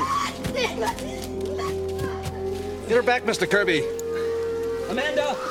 I, I I didn't like her one bit, and I think that oh god, what's the um? There's that scene when I think it's been like three or four times that she's been screaming for her child, and everybody at that point is telling her to stop because it's attracting different dinosaurs. I really wanted them to double down and her just to say, "I know we're gonna die on this island. I want to die with my son," and be like the the depressed, depressed, pessimistic version of the character. Like that, but like how many times in this movie do we hear her and Bill Macy just scream the kid's name? oh, uh, too many, a million, a bajillion. Yeah, that's all it is. Er, what's the kid's name? Eric. I think uh, the kid sucks as well. I really hate the kid, so I, I think, think he's it's fine. Eric. I, I, I, think, I think I think he's inoffensive. Like he's not great, but like he's he's not he doesn't take me out of the movie. Like he doesn't like in a lot. We've talked about a lot of kids in movies. Like it's very very easy for them to go down like frustrating alley where it's just like oh god make them die. Like I hate them so much. That's how I, I felt. think I he- wanted this I kid think- to die. But like I know, but I think he's the least offensive kid in any of the of these films. Like, like Hmm. like we've talked about we've talked about the kids in the fourth film. They're just like annoying and just like they're they're not real characters. They're just stupid. Like you have the little brother with like the weird shaggy hair, Yep. and he's just crying because Judy Greer's gonna get a divorce. and you know, like the older brother that's just like checking out women like online for the dinosaur ride, and it's like, what is like, who cares? And then like in the fifth film, you have like the clone girl, which is, I let them escape because they're like me and want to be free. Yeah. like, Oh God. nobody, yes. nobody, nobody, nobody talks like that. Zach, That's you're so digging jarring. up harmful memories that I didn't want un- unearthed. and then and then the first film you have the boy and girl they're just like there but like they're kind of like they have their own moments because like he's just way too into dinosaurs and that's annoying Mhm. and the girl's just too like cool she's like dinosaurs are lame i want to go back to like my neon pink and green 90s fashion If I remember And correctly, the like- girl in the first one is basically just scared face the whole movie. Like that's her point, More or to less. be scared. Yeah. yeah and then the second film it's just like the little girl has like gymnastic powers Oh my god, I forgot about that. yeah so like the kid in the third one to me is the least like egregious because like he's just there like he's doing the uh the the newt thing from aliens where he's just like hiding out surviving yeah. and he helps them like get through it all. And it's like okay, like it could be worse. Like, like, I honestly think it's the most. It might not be a good performance, but it's easily the least aggravating. That's a good point in context of the whole series, but in this movie, it definitely got me. In the beginning scene, when he realizes that things are going wrong while him and the dude are parasailing, and he's like, "Make it stop!" And I'm like, "Kid, listen, I'm gonna unhook you and the rope, and you can go, you know, suck a dick down in the water with the other dead people." But then, Zach, he commits an atrocity. There is Ah. something in this movie that I was screaming at the television about, and I found it so wildly stupid. And it's such a small detail. when Sam Neill and the kid find each other, or I guess when the kid uses the last of his smoke grenades to save Sam Neill and takes him back to the bunker, there is a very clear shot of the kid who like looks up into his bunker. And we get a reverse shot of the lantern that's hanging at the top of his bunker that is not out, but losing power.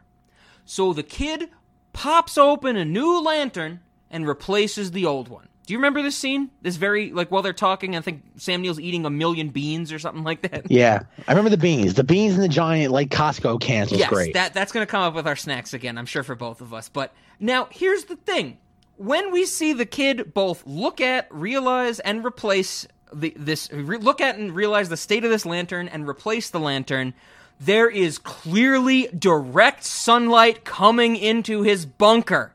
That that is an unforgivable sin as far as I'm concerned. Why is he wasting a supply like that when you have full light coming into the bunker?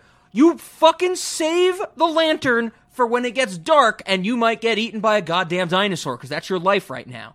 That I I lost my mind at that scene in this movie, and I lost my mind even harder later at a scene we haven't gotten to yet. Well, I guess I think we kind of gotten to where the little kid picks up the phone at Laura Dern's house.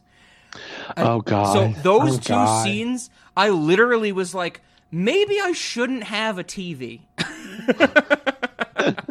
Okay, the thing, but that's the thing though. Like, there's so much in this film that feels like just pandering and padding at times. Yes. Like you have the uh the the why was it the global? Oh God, remember? Oh God, remember that in movies like the international phone. Remember that was always like a plot device. Like Oh yeah, the, the satellite phone. Yep. yep. Exactly. Remember that was that was just like a like a plot line. I love like I love and hate it. I I still hate it, but I find it amusing now. We have that he calls Laura Dern, and it's like oh good, it's like pick up whatever your name is. I forget what her name is in these movies. It's it, she's Laura Dern. I don't Yeah. care what movie it's in. She's Laura Dern. She's Um, the Diane, exception of course. Uh, Sam Neill calls Yes. her on the phone and goes, Diane, Mhm. my first day on Dinosaur Island. the coffee's great. so you have so like you have all that. The kid picks up the phone and it's like go give the phone to mommy. I'm like oh god, it's gonna be a stupid scene where the kid gets distracted. hmm And then like what's on TV? Barney. And I'm just like, oh, Yep. somebody thought they were being clever. A dinosaur I did, in fact, grow up with. I watched a shitload of Barney from when I was young. I know. All right, okay, Rob, can you give me this is a trivia time. Uh-oh. What was the name of two of Barney's two best friends? Oh, shit. Are one they... is in one is initials. no, they're like critters or wherever they are. Wherever Barney was, they're critter. Technically, they're dinosaurs. They're gremlins. Well, I'll give I- you a hint. One name is initials. AJ. Close. Shit. Very, very Shit. close. You're only off by one letter. I am You literally trying close. to tap in my complete and utter buried memories because I fundamentally a do not remember them at all. All right. AJ is you have one letter correct. Another letter is off by only one position in the alphabet. BJ.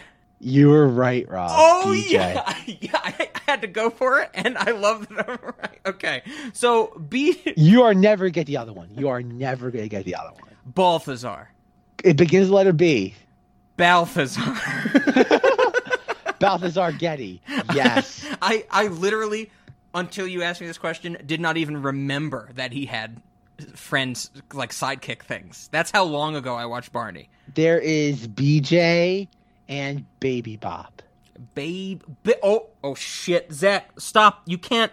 We can't do this much unearthing of things because as soon as you said Rob, baby Rob, bop, Rob, I had visions pop into my brain. This is not okay. Rob, are we having un, un are you unearthing dinosaur memories? I, I, I, you are in me. You're archaeologizing my brain Okay. right now, and that's All not right, okay. Rob, Rob, we've said we don't know if dinosaurs are real, but my real question is though for you, Rob, is Barney the dinosaur real? No, I'm gonna say no. It's the Mandela effect.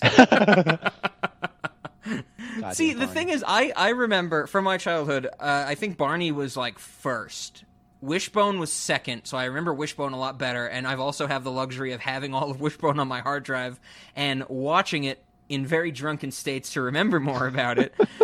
But the thing I remember more about Barney is that there was like a Barney parody in the Animaniacs that I really found funny. And I feel like more of my memories are tied to me remembering Barney being parodied than the actual Barney.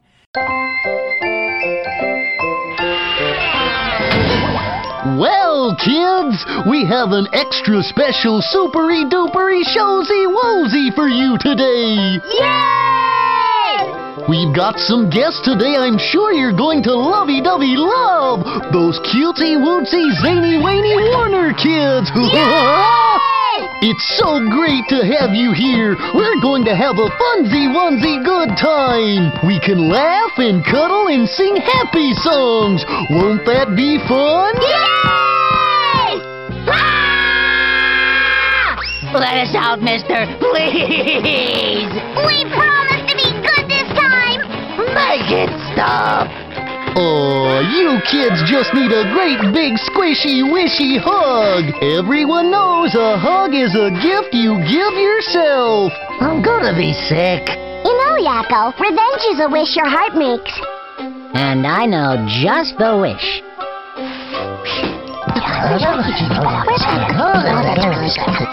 Hey, Baloney, want to play an extra special game? I lovey dovey love games. Then this one's sure to have a big impact on you. Now, here's how you play. But now that you're bringing these up, didn't Barney sing a goodbye song at the end of every episode? Am yeah, I love you. Jesus, You stop! Oh my me. God, can we talk We're about a mo- happy family? The fort year has ruined me. The fort year has ruined da, da, da, da, to you. Jesus Won't Christ. you say you love me too? Ben Bum, Affleck's bum. birthday cannot come fast enough. Because we were talking about Barney. Rob, Rob, I don't want to blow your mind right now. Uh, But- too late. But, but, but, but, Rob, there was a Barney movie. I don't know if I saw that one. Rob, ah, there's a Barney. There's a Barney. What's it called? Barney Barney Two, I don't- B- a dinosaur in the city. Is it called Rob, We're Back? Because I remember that. Rob, I think it's just called like Barney the movie. okay, I don't know if I saw that. I My- saw it in theaters. My memories of Barney are so I don't deep have down my. there. I do not have my ticket stub though. That- okay, okay. Uh, but but to get back to this scene that is absolute cancer, Barney's on the TV. Isn't that the stupidest thing that they could have ever done? I think so. I think it's frustrating. I don't think it's stupid. I think it's frustrating because someone thought they were clever. It feels Yeah, like a yeah. scene that they threw in there to appease test audiences. Like, oh, we need a comedic beat right here. Yeah, I, I agree with you there that it's uh, frustrating is a good word. I think I'm I'm saying stupid in the same vein in that you know somebody probably had that idea and went, oh, that's it. Like it's one of those things I always make the joke where you know they're sitting in the writers' room and someone comes up with that and they go, they, you know, they they clap their hands and go, well, we're done for the day. Like that's our masterpiece. So I'm with you. That that that always frustrates me because it's low hanging fruit. I at least in 2001. I don't know when Barney is Barney even still around. I don't even know. Barney. I don't think they've done like a redux of Barney, but like I think it's still somewhere in the cultural osmosis. Can we please get when you said redux it made me think can we please get a realistic gritty Christopher Nolan Barney remake? Okay, Rob, I will see your Christopher Nolan Barney and raise you a Zack Snyder Barney. oh, oh god. Well, I'm going to say no to that cuz I don't want to see anything by Zack Snyder. God. Okay, I just Uh. typed Barney and friends into Google. People also ask, is the man who played Barney in jail? I, I want to let our audience. I don't want to click it. I don't want to know. I just love that that's a thing. So I don't know if it's true or not. Maybe go find out your own. I love that fact. I've closed the tab. It's done. It's done, Rob. Put it to bed yes.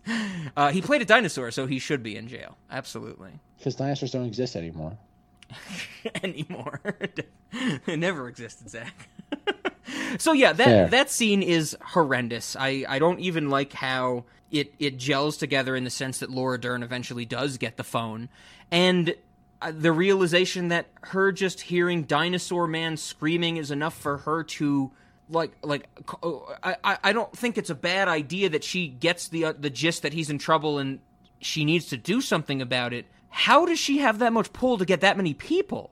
Like the military, right? That feels like uh add-on. Definitely, definitely. And it feels like a scene from a different movie. I, I oh, hundred percent, absolutely. And we even get what that stinger from the kid. that He's like, "Who'd you call? She knows the Marines and the, Nash Coast Guard or whatever he says." And it's like she's a good friend or whatever stupid line that's said. But my my actual note about that scene is the entire Laura I quote the entire Laura Dern phone call sequence with the little kid is batshit insane and wrong and needs to be stopped. Yeah, it's it's dumb. Like it doesn't need to be in the movie. Also, It's pandering. why wh- I get that you know the kid's the only one in the house, as it establishes what I think Laura Dern is saying goodbye to the the the we as we don't know the boyfriend, the husband, the the escort she's hired. We have no idea, but the little kid's the only one in the house. And I would totally get that, you know, maybe the little kid is doing a monkey see, monkey do and picking up the phone. But it kind of comes across that Laura Dern has taught her three year old child to pick up the phone because the kid is doing nothing. For some reason, this scene starts in the kitchen. The TV's not on in the kitchen, it's on in the living room. So the kid is just sitting in the kitchen doing nothing, waiting for the phone to ring. And because of that, it implies that the kid is conditioned to pick up a ringing phone. And I, I don't know about you, Zach. This might get into, you know, how do we raise our kids? I don't want a three year old picking up the phone because the three year old's going to agree to put my name on a goddamn spam caller list that's going to get my credit card number. And maybe that was different in 2001. But I, I feel like until the kid's at least, I don't know, 20, tell them not to touch the phone. I, I, that's, Oh, the whole thing came off as so weird to me. That whole sequence just feels like an insert to pander to the audience. Sure, absolutely, absolutely. I'm, I'm with you. It's, it was terrible. It was Yeah. my least favorite scene in the movie. Absolutely. I I wouldn't be surprised that if you looked at the original like draft of this, if Laura Dern wasn't even in it, everything was done with her was like after they shot the film. Ah, and everything with her is I because because she's only in those two scenes, Mhm. and I think like even the thing at the end with the military showing up, she has no visual part of that film. absolutely, and which would have made perfect sense, right? I think there probably was a studio note that said like we need Laura Dern here. Yeah, because honestly, the way the movie sets it up is that they could have done something with the satellite phone. They could have had the joke that they do have in the movie where the satellite phone's ringing, they pick it up, and it's like, hey, we're here to offer you a deal at our restaurant, or whatever the hell it says. And then they eventually do get the satellite phone to work. And, uh, you know, there's some line of dialogue that, you know, Sam Neill calls, calls the government, you know, to some extent. And the payoff joke at the end of the movie would be, in fitting with the rule of threes, William H. Macy would say something like, Oh, the U.S. Embassy did help us, because two times earlier he says that they're useless. And if you just leave Laura Dern out, that would have worked, you know, not better or worse, I'm saying. It would have worked just as fine for the military to get there, I guess. Yeah, like I said, it, feels so out of like place. Mm-hmm, mm-hmm. It leads me to believe that was something that was done in editing. Sure. No, no, you're right. I didn't think of that, but it you you could absolutely be right about that. I think that's the issue. Like even the, I think even too like with the fact of his like his little like uh oh god dinosaur buddy guy who like dies during the pterodactyl sequence, and then like he just comes out of nowhere and like lives at the end. Yes. That that feels like that feels like another studio note. Yeah. Oh, ab- absolutely. The um, you know, the the kids. The we get the kid shot of the kid's face and his eyes light up, and it cuts to Sam Neill going over to Billy, and he's like, "Billy, you're still alive," and he's like, "I got your hat." And Sam Neill's like, "Well, I guess that's important." And I'm like, "That's not funny at all." Great Sam Neill's like I, Sam Neill's like I was wearing a hat.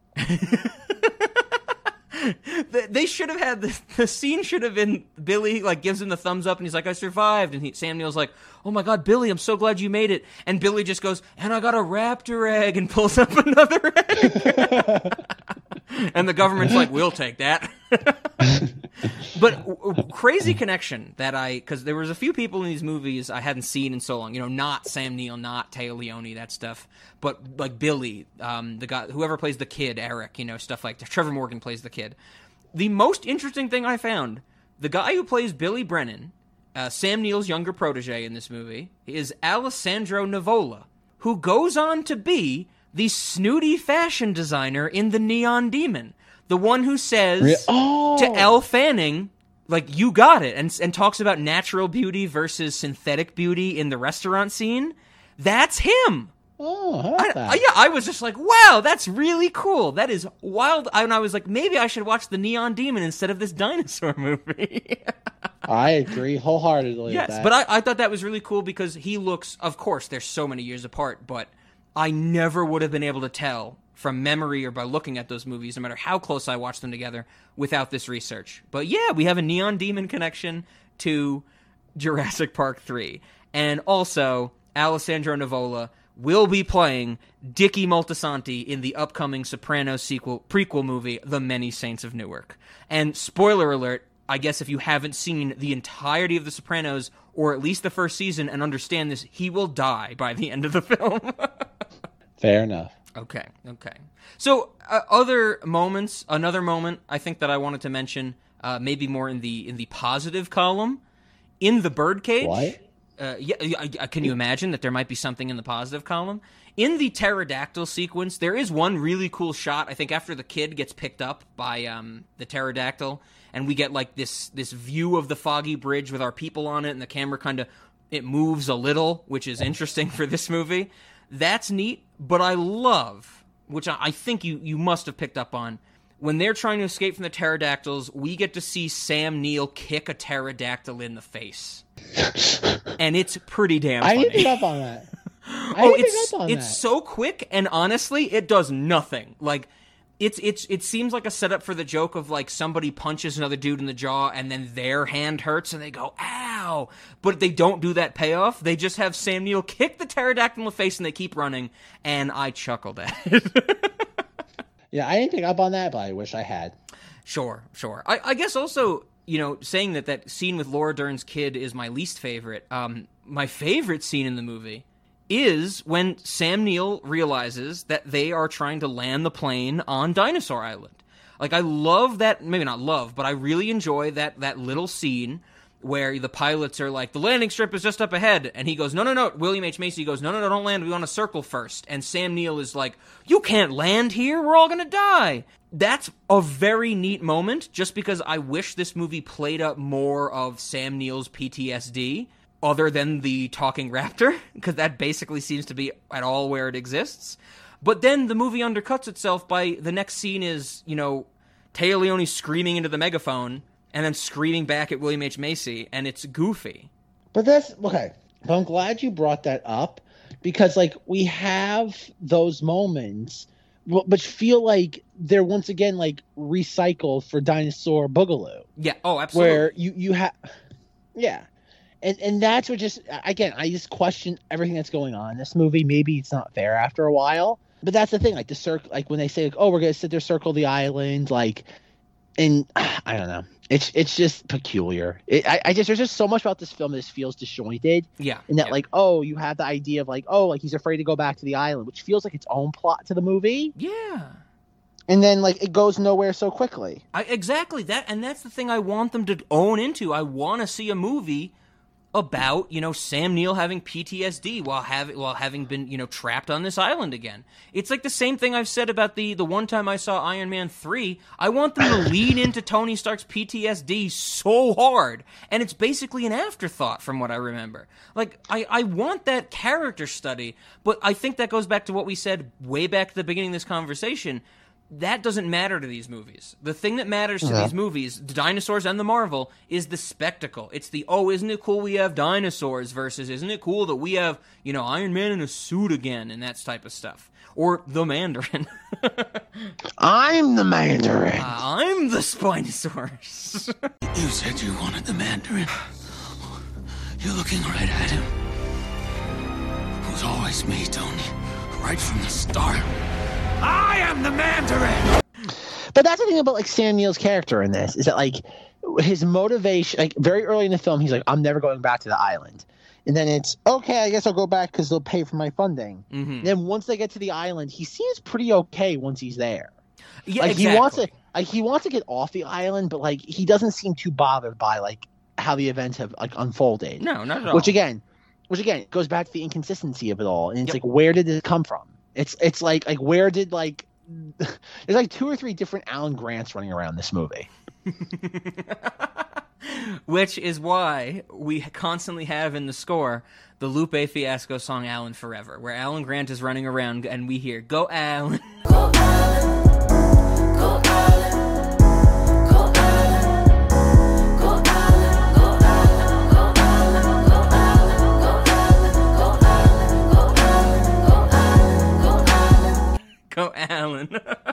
the movie the movie tells us that we want Alan to go, but ah, I don't think it I don't think it tracks. I don't want Alan to go.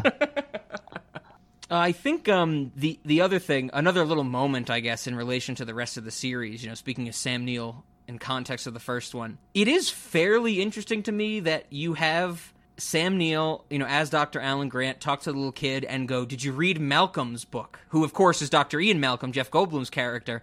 And the kid goes, "It was preachy. He seemed to be high on himself." And I'm like, "Just you wait, kid." You know, maybe nine years, the internet's going to start sucking Jeff Goldblum's dick. But like that little moment, I felt that that was maybe a little more subtle of a touch because the line is literally, "Did you read Malcolm's book?" And it, if you don't know, if you don't remember, you know, Ian Malcolm as that character, as iconic as the world might want us to think he is, which I don't think he is at all, I'm glad they didn't do something where, you know, the kid, while in the bunker, he's like, Sam Neill, I've read all of your books. Here they are. And then he also pulls out Jeff Goldblum and says, I didn't really like this one, though. Like, it leaves a lot, it puts a lot more faith in the audience than I expected a movie like this to, which I'm happy about. Or, I'm content with, I guess. But like, it's just it's such a weird name drop though, because it's not the only mention that he that character gets in the entire film. In the in the third one, absolutely. I, I think he's he's of course the protagonist of the second one. That's all he gets in the third one. There's not even a mention of him in between uh, Sam Neill and Laura Dern when they're talking about Raptors. They don't mention Jeff Goldblum at all. And if I remember correctly, he's not even mentioned in the fourth one. It's just till the Well- fifth one when he becomes the bookends. Well, yeah, in Jurassic World, like Trevorrow had no, it, it was a reboot of the franchise. Yes, yes, absolutely. And it wasn't until like Universal realized they could make even more money by like shoehorning the like OG characters into it. Yeah. Which is which is what Trevorrow was doing for the third one. Is is Laura Dern signed on to the Yes. the ne- Yes. okay okay jeez the original three are coming back. God Laura Dern she's gonna be Diane to me for a while. I I think other other moments I don't think I have any others but because we mentioned them all I mean it's just I got two more. I got okay two okay more. let's go for it. Uh, the parasail that says dinosaur and soar is spelled S O A R. I was that made me angry.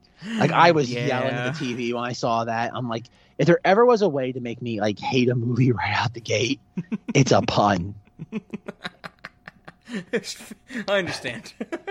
then we see it again later on when like Billy's like using it to like tackle like a pterodactyl. Oh, and those effects of him, the close-ups of him flying through the canyon are nausea-inducing. Not only in the way they're shot, but how bad they look. Like the compositing looks horrendous, and oh, oh, like I, I, as much as I dislike that first Jurassic Park, you know, you got to remember like how. How well it's the Spielberg thing, not even just Jurassic Park of Jaws, like how little that thing is used, whether it be for behind the scenes reasons or not. That adds a lot to it. This had this they were laying on too much. We got parasailing through a canyon, and it's like, no, just get on the boat, you know? Come on. Yeah, that I no bueno, no bueno. Um, the next thing is like, is this movie the first time we ever see 3D printing in a movie, like a major blockbuster? Because Oh. Billy 3D prints a Velociraptor like vocal cord, and the whole time I'm just like, like this is legit 3D printing. yeah, no, you're you're not. That's a good question. So so when we say 3D printing, we're talking about realist because I'm sure there's a sci-fi movie from like Lawnmower Man probably has some shit where it's like we made you a leg or something like that. But that would be like digital 3D reconstruct practical. Th- you that's a good question. I don't know. But you're absolutely right. It is realistic 3D printing as we know it. It seems as we know it today. Yeah, so there you go. Yeah. And then Yeah, he makes a I guess- woodwind instrument. pretty much. And then the last thing is just like how the movie ends, where we have like the helicopters taking them back to thing, and we get Mhm. like the pterodactyls, like you said. And then like the film fades out, and then like it fades back into like the pterodactyls just like flying across the sunset. And I'm just like, what is happening? I'm like, why are we fading back into this? Like, it's just like a 20 second scene, but like, is, is it supposed to like, like, like what? Like, I like I said, I'm with again, weird, weird moment to kind of just conclude your movie with. Uh, absolutely, especially since we get that kind of weird edit to it. You know, it, it makes me think of the um, the joke of the Celine Dion song in the Thumb Thumbtanic movie, where she's Celine Thumb Thumb Thumbine Dion, whatever it is, where she's like, "My heart will go on." And she like emphasizes the last syllable, which no singer would ever do. It's like that's what this movie does with the pter- pterodactyls, where it ends and then hits you real quick again, one more time. It's just goofy. It's just goofy. Yeah. Actually, speaking of goofy and, and disconnectedness between this movie, in before we get the talking raptor scene, when Sam Neill and everybody are on the helicopter, there's that conversation between him and Billy, and Billy's like, you know, why'd you take me along with this? And Sam Neill says something. And then at some point in that conversation, Sam Neill tells his assistant, we probably won't see anything. Wh- why? Yeah. Why? Does he think all the dinosaurs are dead? What does that I think mean? I think I think he thinks they're probably just gonna tour like the perimeter, maybe. Like I, I that's what how I interpret it as. Is that maybe they're just gonna like stay like at a distance? Okay, I, I that that's And, and, and foliage and foliage, like there's so much like dense brush, maybe. I sure, sure, and I, I guess I don't know. I It don't came know. off as so strange to me, and I think this is at the beginning of the movie. You know, here we're well before even I think the twenty minute mark at this point. Um, I, I think that you know I'm also so confused by the dialogue, especially you know which we should I think we should mention because we haven't yet in the scene with the fundraising when Sam Neill's giving his speech about raptors can talk. I swear I've seen it, and he you know says to the audience, "Does are there any questions?" And then everybody raised their hand, and his his line is, "Does anybody not have a question about Jurassic Park or about the incident in San Diego, which I did not witness?" So right there, the movie straight up says it doesn't care about the events of the second movie. Like it's mm-hmm. saying, you know, I, I wasn't there for that. I had nothing to do with that. Don't ask me about it. And then the person who asked the question immediately talks about the second island and second and scientists going there, which undercuts, I think, all the work that you did in the line saying I did not witness the incident in San Diego. It's it's bonkers that they would they would undercut themselves like that so quickly. So the dialogue lost me. The script lost me almost right off the bat. I guess I should say. But I think that's another moment, right? It just feels like, like I told you, we're introduced to Alan Grant three times. Yeah, yeah, absolutely. And I'm just inc- I'm just inclined to believe that at least one of those was added on as a way like maybe audiences were confused. Like it, it just feels like, like again, it doesn't jive, Well, and that's why I think it was. Just, they're just trying to over-explain everything. Yeah, the Laura Dern and the fundraising scene, those are definitely you you cut one of them and like you said, the Laura Dern thing, maybe that was edited after the fact and they threw it in there. I kind of do like the fact, you know, weird, you know, cinema sadistic, cinemod sadistic, however we called that term. I love that Alan Grant's third introduction to the dig site starts with a sexy archeolo- arch- archaeology moment when the guy's holding the girl's hand and he's like, You gotta feel the difference between the bone and the rock. But they're oh, actually yeah. all rocks. Oh, and I'm like, this is the least attractive thing I've ever seen. But so they're just jarring sequence in this movie. yes, yes, absolutely. oh man, that's good. That's this good. movie, this movie is just kind of like nonsensical. Oh yeah, it's it's nonsensical, and I don't think it's even the good kind. I think it's the difficult kind of nonsensical. That's what I mean. I think it's a genuine example of like something like Sugar and Spice, where it was just like, this is not a movie. This is product. Yeah, yeah, I'm with you. This is So- not a movie. This is just it's it's it's the equivalent to just turning out churning out product. Yeah, yes, absolutely, yeah. And I I think uh, you know, kind of my my big final takeaway from this movie, uh, which was was my last note. Uh, the biggest failing of this movie is its existence. Let's get that straight. The second biggest failing of this movie, assuming that it has to exist, is that we don't get subtitles for the raptor speak at the end. Wouldn't it have been amazing? Like I'm I was watching that scene where all the raptors are talking to each other. Both there's two of them where they're in like they're huddled or not huddled, but you know, they're in like triangular or square formation around our group of characters and you the movie is clearly implying that they're talking to each other. How great would it be to just get that video footage? I think you and I, Zach, and our audience and anybody could have a field day putting in nonsense as the subtitles, and it would make this movie infinitely better. Like, I wanted that last scene with the eggs to be something like, we need to get the eggs, and it's like, we have 30 more eggs. Why do we need these two? Can we finish this? I want to go home and watch my soap operas. You like, I was just thinking of all the things you could put in. There should have been subtitles. I, I think that's what I think would have elevated this movie at least, I don't know, 16 stars in my book. It's funny you mention it because I kept having those moments of like Hitler in the bunker while watching those, and, and like because like if that's but this is goes okay. I'm glad you're bringing this up because I I'm, I almost forgot this. But like all, those sequences at the end with the Raptors, like after they give them the eggs and they're just like barking at each other, which like I hope you insert a clip of it now if you haven't already. And just like, "Uh, uh," It's and terrible. It's like, it's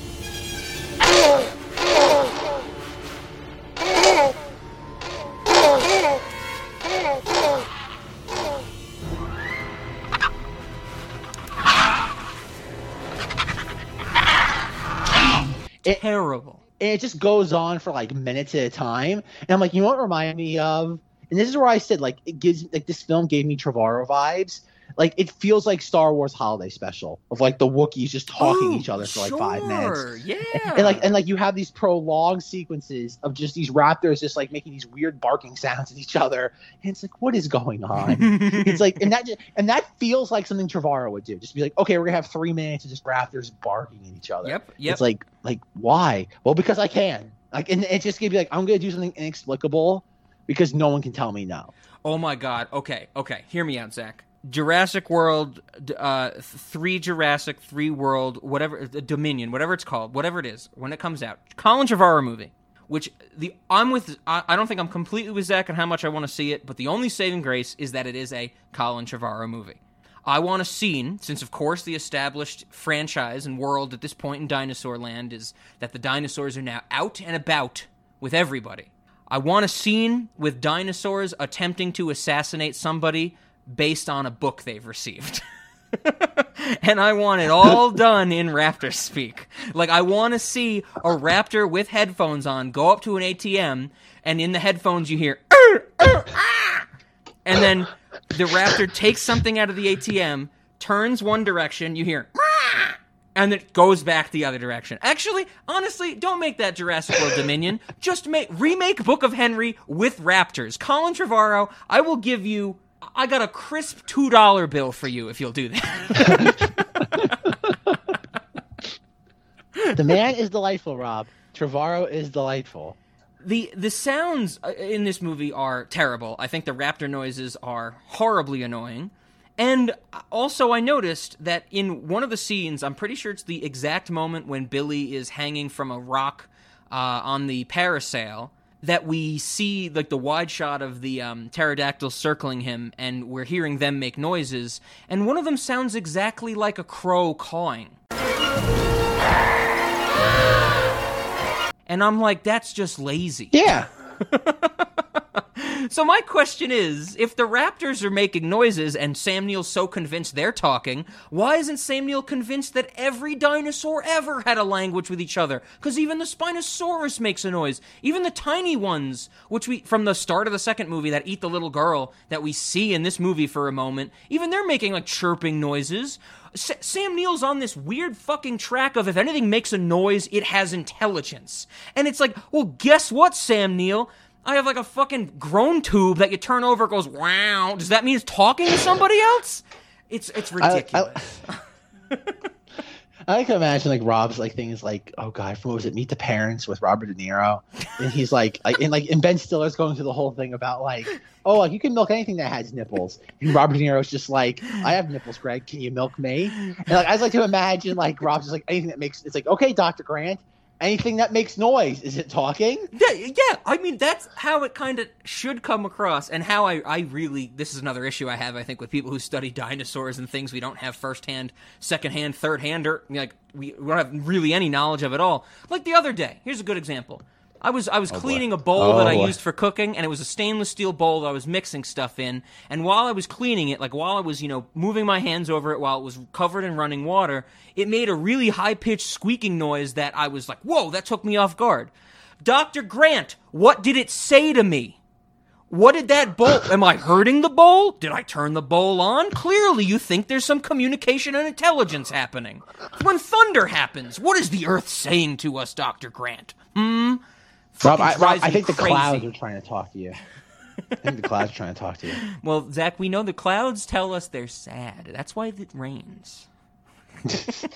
I'm only happy when it rains Rob, I don't know the whole song. this. That's another thing. I was gonna get into the whole like, d- do we think dinosaurs made noise? And I know we got into this a little bit. I just didn't dive into any of that. I couldn't, and I was just Absolutely. like, oh god. I like the. I just love. The, I just love the idea like the dinosaurs in this, like the Velociraptors, just make noises similar to like the uh, aliens in Mars Attacks. Oh, that would be wonderful if the Raptors pop another another edit and give them subtitles with the Raptors just going ah ah ah Alan. Be great. I don't know. I think, but my whole that whole language thing is. I I think I con I consciously didn't go down the rabbit hole because I hated thinking about this movie. Subconsciously, I probably didn't go down it because I can't talk about do we think dinosaurs can talk because it would inevitably lead into I do I think the beep boop trash cans can talk with R two D two being understood, which is a whole rabbit hole. So Zach, be happy I didn't dive into that. I knew where to draw the line at do dinosaurs exist. oh, go Alan. Um. So, do you have anything else about this movie? I I think uh, there, there's one little last fact that I want to mention about this movie, but I want to save it for the very end when we talk about what we're doing next week. So, I I I, right, I don't have anything else, so I'm ready for questions. If you are, unless you have, I don't know, you got like six dinosaur toy merchandise times to talk about? Well, there's always merchandise spotlight, but nothing really too interesting for this film. Okay. No, okay. I have like my I guess considering this is gonna be the last time we talk about dinosaurs For a while. until uh, Colin Trevorrow until Colin Trevorrow next summer. So my question is to you: Now that we know that he, uh, God, it's been known for a while now. Like again, Dinosaur Three was supposed to come out. Well, Dinosaur Three Two was supposed to come out um, this summer until obviously the world came to an end last year. Okay, that might be the greatest And- way to rank a, a soft rebooted franchise where there's like Jurassic Park 1, Jurassic Park 1 2, Jurassic Park 2, Jurassic Park 2 2. Like you're ranking them based. That's great. That's great, Zach. exactly. We had Jura- we had dinosaurs, dinosaurs three two. That's some weird. You just made some weird version of a Demetri Martin joke that people can only, I think, understand if there's a graph with it. So my question is, what do you think Trevorrow's going to do with the main three? Like, what do you think he's going to do with them? I I kind of figured you were going to ask this question. I I kind of gave it a little thought, uh, to be honest, when I was like I don't know brushing my teeth this morning.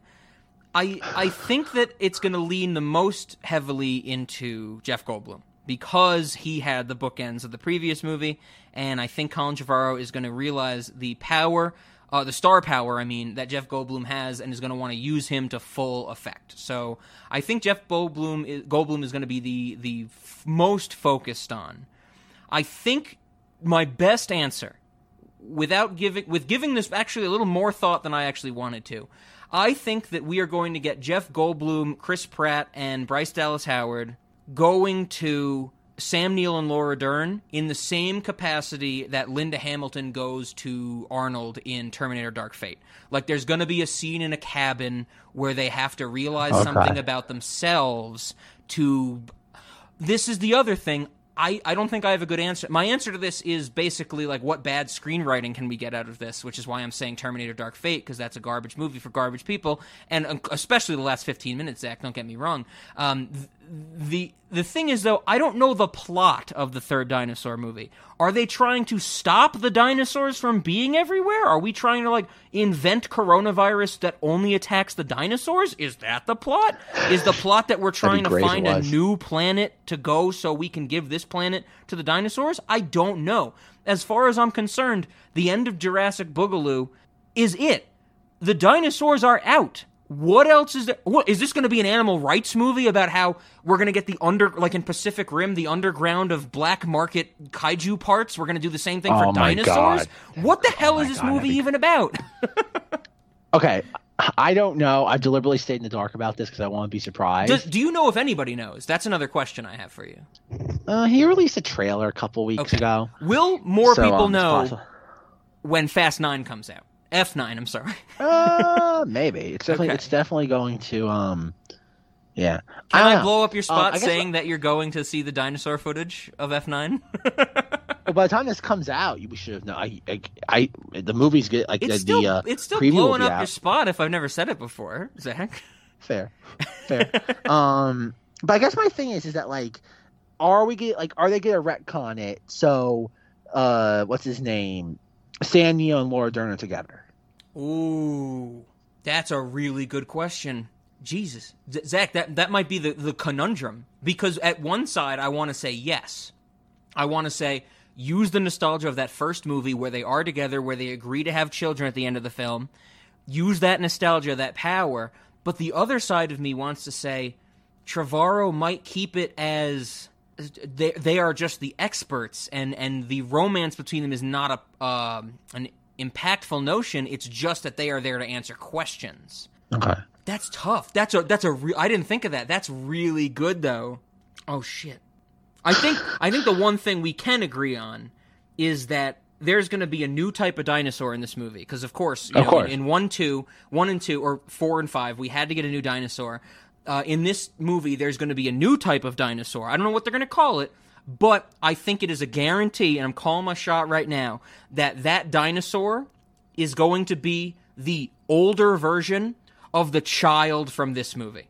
Like the Okay. child from this movie is going to go through a Captain America type experiment that turns him into a dinosaur, and he's going to be the villain. What do you think? Ah, like I'm I'm talking human to di- I almost said dragon, human to dinosaur transmogrification. Hmm. Okay, because this is okay. I, I'm reading the wiki. Apparently, there's no like plot synopsis yet. Okay. This is what it says on Wikipedia. Following the release of Dinosaur Boogaloo, Trevorrow stated the sequel would focus on the dinosaurs that went open source after being sold and spread around the world in Boogaloo, allowing people other than B.D. Wong to create their own dinosaurs. Uh, Trevorrow stated the film would be set around the world and said the idea, okay, of Henry Wu being the only person who knows how to create dinosaurs is far fetched. Quote, after 30 years of this technology existing, end quote, within the film's universe. Additionally, the film would focus on the dinosaurs that went free at the end of Dinosaur Boogaloo, but would not depict dinosaurs terrorizing cities, an idea that Trevorrow considered unrealistic. Fuck that. Um, That's all I want to see. Instead, Trevorrow was interested in a world where a dinosaur might run out in front of your car on a foggy back road or invade your campground looking for food. okay, okay, actually, that'd be wonderful. Opening, cold open of the movie.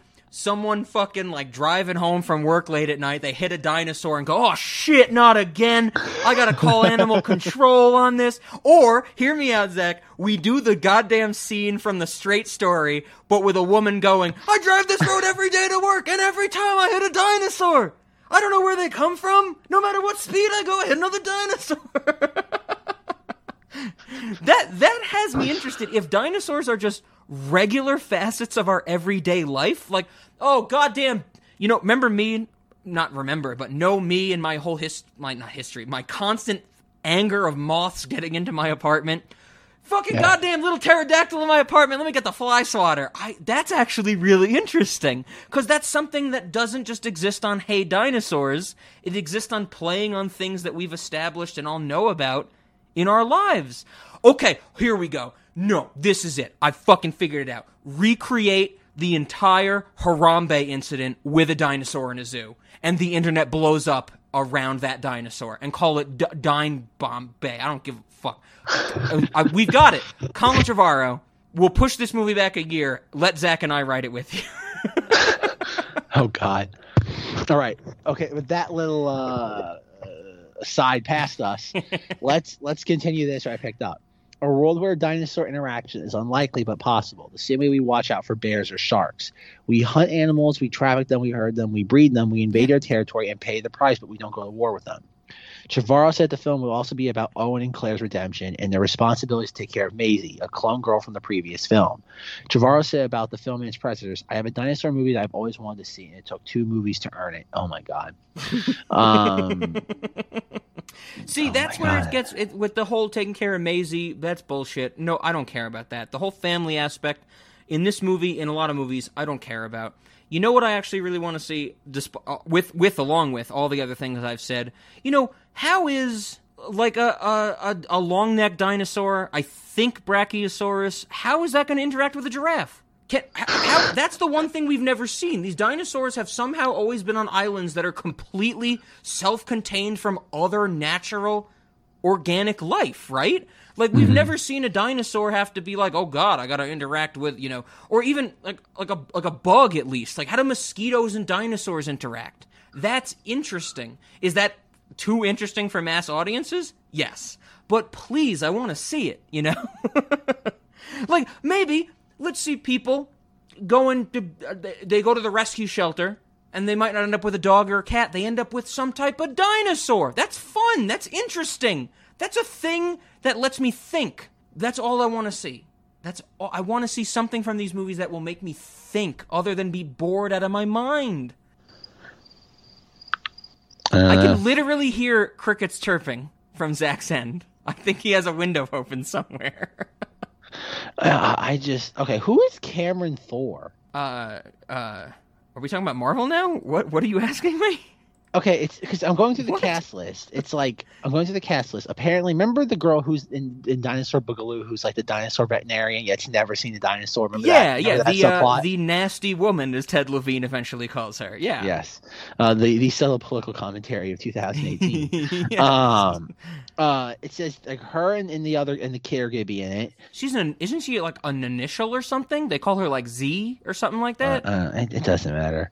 You're right, um, you're right. Apparently, Jake Johnson will also be in it again. oh God, is Lauren Lapkus gonna come back? No, that- she's not Jesus mentioned. Christ. Lauren Lapkus is doing fucking sparkling water commercials now, and I'm like, Lauren Lapkus, you're so much better than this. And- and she has a Star Wars podcast. Really? Yeah, it's her and like Oh. some other girl like like watch Star Wars for the first time and like comment on things that everybody's aware of yet they've never seen, so automatically they assume nobody else has ever noticed If it. it was anything about Star, other, other than anything about other than Star Wars, I would listen to it because Lauren Lapkus is really funny and really interesting comedian, and Star Wars is uh, hot take for you, Zach. Boring as shit. We agree Yeah. on that, right? All right, BD Wong is back as Henry Wu. Good. It was announced that Campbell love Scott will portray BD Lewis Dodgson, a character we featured in the Jurassic First film. The fir- role was originally played by Cameron Thor, but was recast for Dominion, and Thor has since been arrested for sexually assaulting a 13-year-old girl Oh, Cameron- serving six years. Cameron Thor's the the actor's name. Yeah, I thought you were telling me a character's name. yes. Apparently, he's in jail for assaulting a 13-year-old girl. Uh, to bring up something that I remember very fondly from our uh, conversation from the original Jurassic World, Dinosaurs 4, does Vincent D'Onofrio's character die in that movie? Yeah. Fuck no it. BDVD combo. I, that's what I was about to say. I was about to say, fuck it, bring him back. I want the BDVD combo. I that you I, it's kind of upsetting to me that the BDVD combo exists in a dinosaur movie. Okay, uh, Frank Marshall clarified in May of 2020 that Jurassic World 3 2 will not be the final film in the franchise and that will instead mark, quote, the start of a new era in which humans have to adjust to dinosaurs being on the mainland. That's a threat. It is. so, what's the plot of this movie going to be? I that, that's the thing. I, don't. People cope with. Di- is it going to be a drama? Like, people have to cope with dinosaurs? how how do you make that a concise screenplay? How do you not? That's what I was saying before. Is uh, when I think of that, if dinosaurs all of a sudden are now in the world, you, I feel like you have to either make in ninety percent of the cases you have to make an anthology film that is you know uh, our our main characters of Chris Pratt. Bryce Dallas Howard, our original trio, they be- basically become like animal control, but for dinosaurs, and they have jurisdiction over the whole world. And it's a little like, oh, we got a new thing to go do. The other ten percent, I think, is whi- which is wildly interesting to me, but I don't think anybody would, else would want to see it. How did dinosaurs disrupt the ecosystem? Right? Because because we don't know how that because the one of the last shots of of Dinosaur Boogaloo is the surfers on the wave and there's a giant dinosaur behind them. How do these mm-hmm. things change our ecosystem and our society and our way of life? Which once again, like I said, would be wildly interesting. But I honestly think that Chris Pratt is gonna become like the new fucking Bill Murray in this movie, in this universe, not in general. And they're going to start Ghostbusters, which is Dinosaur Busters. And we're going to get, you know, animal control, but dinosaur control. Well, okay, suck. okay, okay. Two things about Jurassic World three, Jurassic World Again with a Vengeance, is that I like that we've made it so our audience has no clue what we're talking about. I'm I'm making it hard. I'm deliberately making it hard to track. It's it's intentional. Um, okay, the poster. You remember how like in the like in the first film you have like the mosquito caught like in the amber and actually Yeah. had like the dinosaur DNA from. yes, yes. Okay, what it is? It's the like T Rex skeleton that's like iconic like Jurassic Park like logo.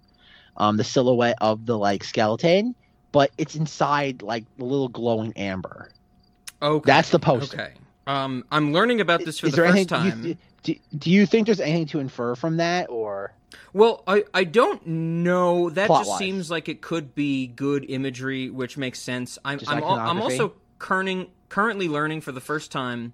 Colin Trevorrow apparently directed an eight minute short film called Battle at Big Rock that exists in the dinosaur universe.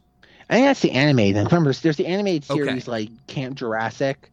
I don't know if that's even what that is in reference to, but this was from that is something. 2019. So this was after the last movie. Yeah, yeah, I know, I know he's still working on stuff like for this. Well, I'm I'm just saying this because I've never heard of this before, and possibly could this give us some insight into what the plot would be for the next movie? Um, Possibly. Oh my God! There's so many stupid dinosaur names in the Wikipedia plot synopsis. I don't care. I don't care what a fucking compsognathus is. I don't care what a ste- Oh, I know what a stegosaurus is. Oh Jesus Christ! I hate this shit, Zach. This is so stupid.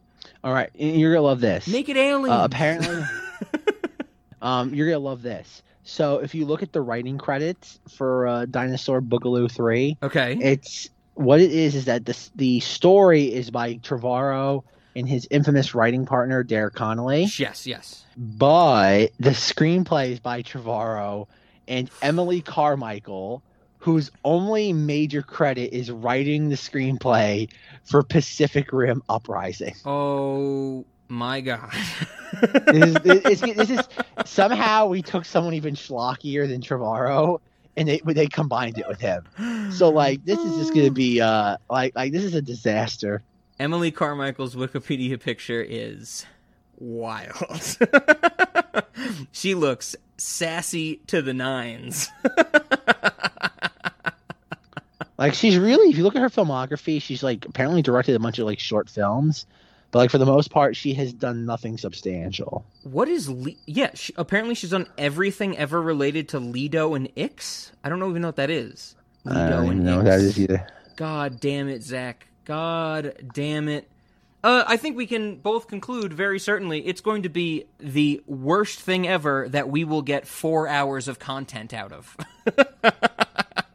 Yeah, it's it's gonna be fascinating. Absolutely. I mean, this is I'm look I'm kind of looking forward to it because it's, like it's a Trevorrow movie, of course, and in the sense that you know this this franchise should be dead for all intents and purposes. Dinosaurs should not be interesting. I, I think even to go back to what But, I was like- saying about how if you don't believe in dinosaurs, no one should care if you do or do not believe in dinosaurs. I don't even know dinosaurs should be even taught about to children anymore. What's weird is like there's pictures of her at the uh, Dinosaur Boogaloo 2 uh, like premiere, which doesn't make sense considering that she wasn't attached to this until like well after that film was like released. okay, cool. Which means she's Cool. been in. Like, I wouldn't be surprised. I don't know. Like, like it's kind of weird that like she'd be at the premiere for a film that she had nothing to do with. Yeah, I don't know. I don't know enough about that stuff. Uh, yeah, like she so, really yeah. she has nothing. She has nothing to do with that film whatsoever. If she somehow got invited to the premiere. I've never heard of her before, so I don't really know anything about her. So um, uh, w- That's the, what I mean. The internet tells me though that she some- was born in New York, New York. So right on, Yeah, the only major thing she's ever done. and she's the same height as me. Good. Wait, she apparently. Oh, is this the battle? Okay, did you just okay? The ten minute short. She apparently co-wrote that. Co-wrote. Yeah. Oh, okay. Apparently, okay. she's a co-writer on I didn't see that when I looked. A it family on a camping trip to Big Rock National Park, about 20 miles from where Fallen Kingdom has ended, take part in the first major confrontation between dinosaurs and humans.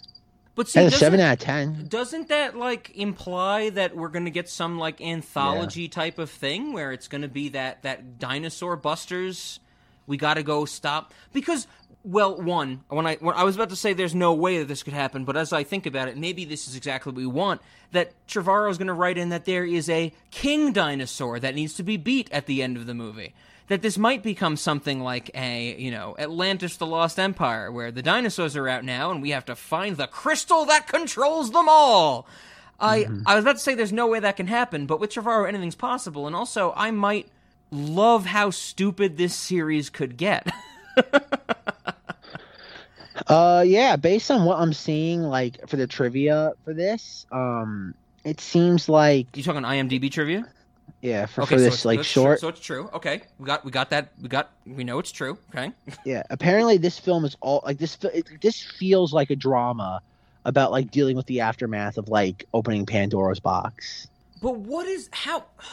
What is the through line to that? You know, like that the drama of what happens after you open Pandora's box is inherently an anthology style story built for TV shows. How do you make that into a solid, coherent screenplay? How? I think I think it's what you said earlier. I think it's gonna be um, uh, Chris Pratt and Bryce Dallas Howard are gonna like be like uh, oh god dinosaur advocates. Like they're our friends man. We can't hurt them. We created them. We can't do this. I think it, and that's what it goes back to like the stuff we were reading in the wikipedia article is that i think the dinosaurs are going to be exploited which is a theme we've already seen from boogaloo. And I think it's going to be uh, Bryce Dallas Howard and Chris Pratt being like, "No, man, we can't sit there exploit these dinosaurs. Like, we have to protect them." And then they're going to go to like the other, the main three for like help. It's gonna be like di- it's gonna be like Erin Brockovich, but like with dinosaurs. I was Erin Brockovich is a good point. I was to say Legally Blonde too, but for dinosaurs to stop their cosmetic testing. okay, okay, okay. Crossover. Forget Fast and Furious. Legally Blonde and dinosaurs. If Elle Wood shows up and it's revealed throughout the plot, she's that- president. She's president. Oh, she's, she's, president. she's They president, of her. course. Oh, yes, we know that she's president in canon. In in the real world, she's president. Um, sorry, Joe Biden. Elle Woods is president, uh, but she in the plot it is revealed that Bruiser has broken up with Bob McKill's dog and is now fucking a dinosaur. and they have to find the dinosaur's father, because isn't that a twist from the mother? And it turns out that they are having uh, cosmetic testing being done on them, and it's going to be terrible no matter what. So I, I mean, So that so, dinosaurs This is gonna be interacting in the real world is an interesting concept to me because they are, as we've been saying, fictional creatures, and not in the grand sense, in the sense of this universe. We don't know anything about them. You can do anything with them. So have an interaction. I want to see, like, you know, what is it? I, so I don't, I, don't, my, I don't know my dinosaur names, and this is the one time in my history I wish I knew some. But like a T Rex. What is a T Rex going to do with an elephant? If a T Rex starts hunting all the elephants to extinction, well, do we have to stop the T Rexes? You know, it's or you know when deers get too populated in a certain area, they drop the wolves in to take out the deer population and let people hunt the wolves. Are we doing the same thing with dinosaurs? That's interesting. I can't imagine that's what they're going to go down in any hardcore sense of but like you, but, but Trevorrow loves his like loves his like oh god, like it's not spectacle, but like his particular brand of spectacle, which is just kind of like nonsense happening. Is Mark Duplass going to show up in this movie as his character from Safety Not Guaranteed? Is this know. going to I- I- establish the Trevorrow cinematic universe? like I, the problem with this movie is like I don't know if it's got the same level. Like it's gonna have spectacle, but like on a very different level. Like I, I think it's gonna be like like a part of me wonders if it's going to be like Planet of the Apes level. Sure, sure. We're, we're like there's gonna be like a war against the dinosaurs. Yeah, you're not. And You're and, not and. Chris Pratt and Bryce Dallas Howard will go to Sam like, like God oh God Sam Neill, Laura Dern, Jeff Goldblum like to de-escalate it. Jesus. And and May and Maisie's gonna be the uh, like missing link between the two that they like prop up. If Téa Leoni pops up in this movie playing Madam Secretary, I might be all on board. But my question too is that like, are they going to ignore? Like, I would imagine Trevorrow's going to ignore the events of the second and third film, right? Uh, I I'm with you that I would imagine that would be the case, but I really don't want it to be. I really want Trevorrow. I want to see Trevorrow juggle everything that's been thrown to the air at this point. So like, no Julianne Moore, or Vince Vaughn. Oh no, def no, hundred percent. They have to be here. They have to be in there. Julianne Moore has to be in there. Everybody, fucking everybody. And you know, Pete Postlethwaite's corpse. Pete Postlethwaite's corpse. Yes. Fucking branch out. As Colin Trevorrow was involved with Star Wars for a little bit, let's get some Star Wars characters in here. Let's just get everything in here. Can Max von Sydow? Oh, no, he's dead too. He can't make a cameo.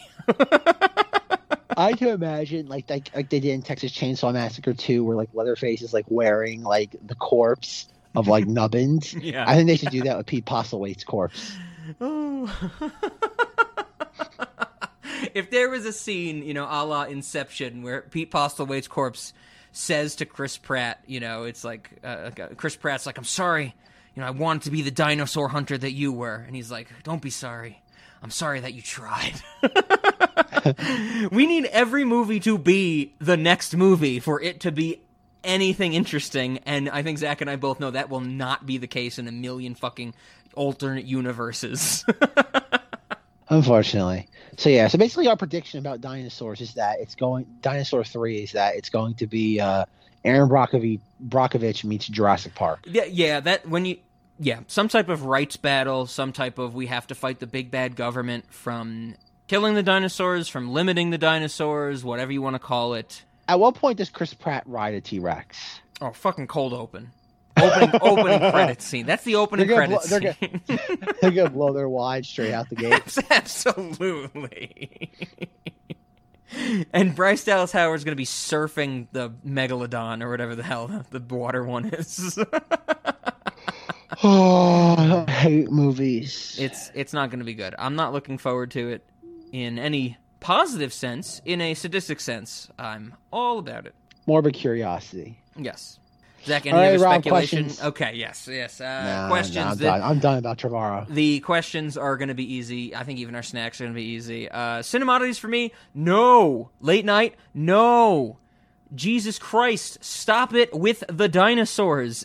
In movies, in TV shows, in society, everywhere. They are a hundred percent useless. And when I say that, I do have some information backing that up.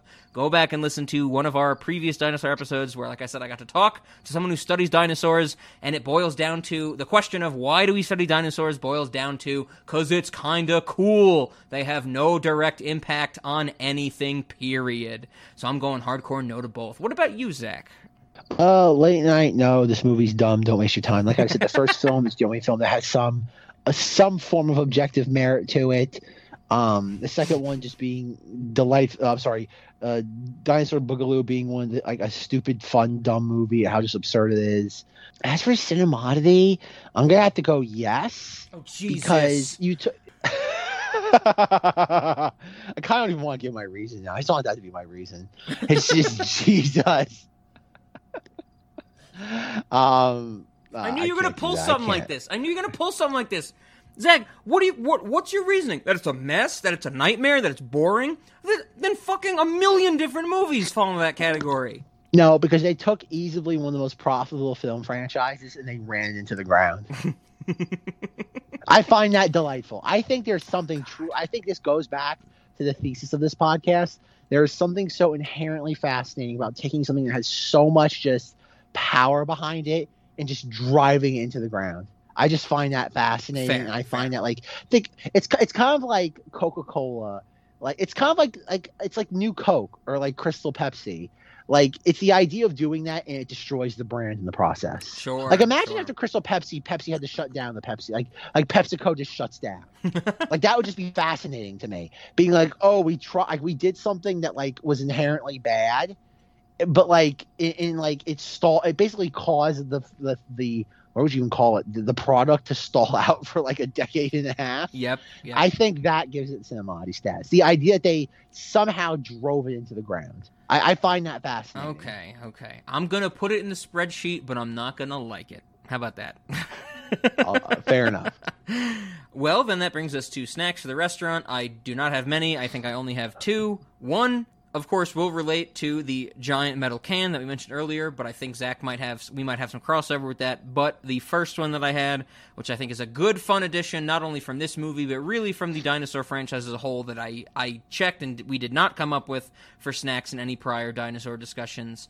In the Sin E Modities, our child's portion of the restaurant, I would like a little section, you know, maybe um like a like a play place, if you will. Like McDonald's had their play places, except we would call it God's play place. And in this this part of the restaurant, kids could go through different tubes. They could walk through different tubes, and they'd end up at different little stations that would give them hands-on experience with things like genetic engineering, eugenics, uh, the concept of genetic abominations. I, I really want to tell our kids, as these movies do, that people seem to forget, to play God at an early age, and you know, and do everything you can with the fabric of nature to make sure that the world is a worse place for everybody else. So I, I think I like what I'm saying. God's play place in the Cinemodities portion of the restaurant. What do you think about giving some, you know, firsthand experience with genetic engineering to kids? I think that could get us grant money from the U.S. government right now if we applied for that. That would be a STEM bill for sure. Words right out of my mouth. okay, right on. The only other one, uh, speaking of the giant metal can, which uh, like we mentioned before, I didn't really have an idea for like the giant metal can in particular.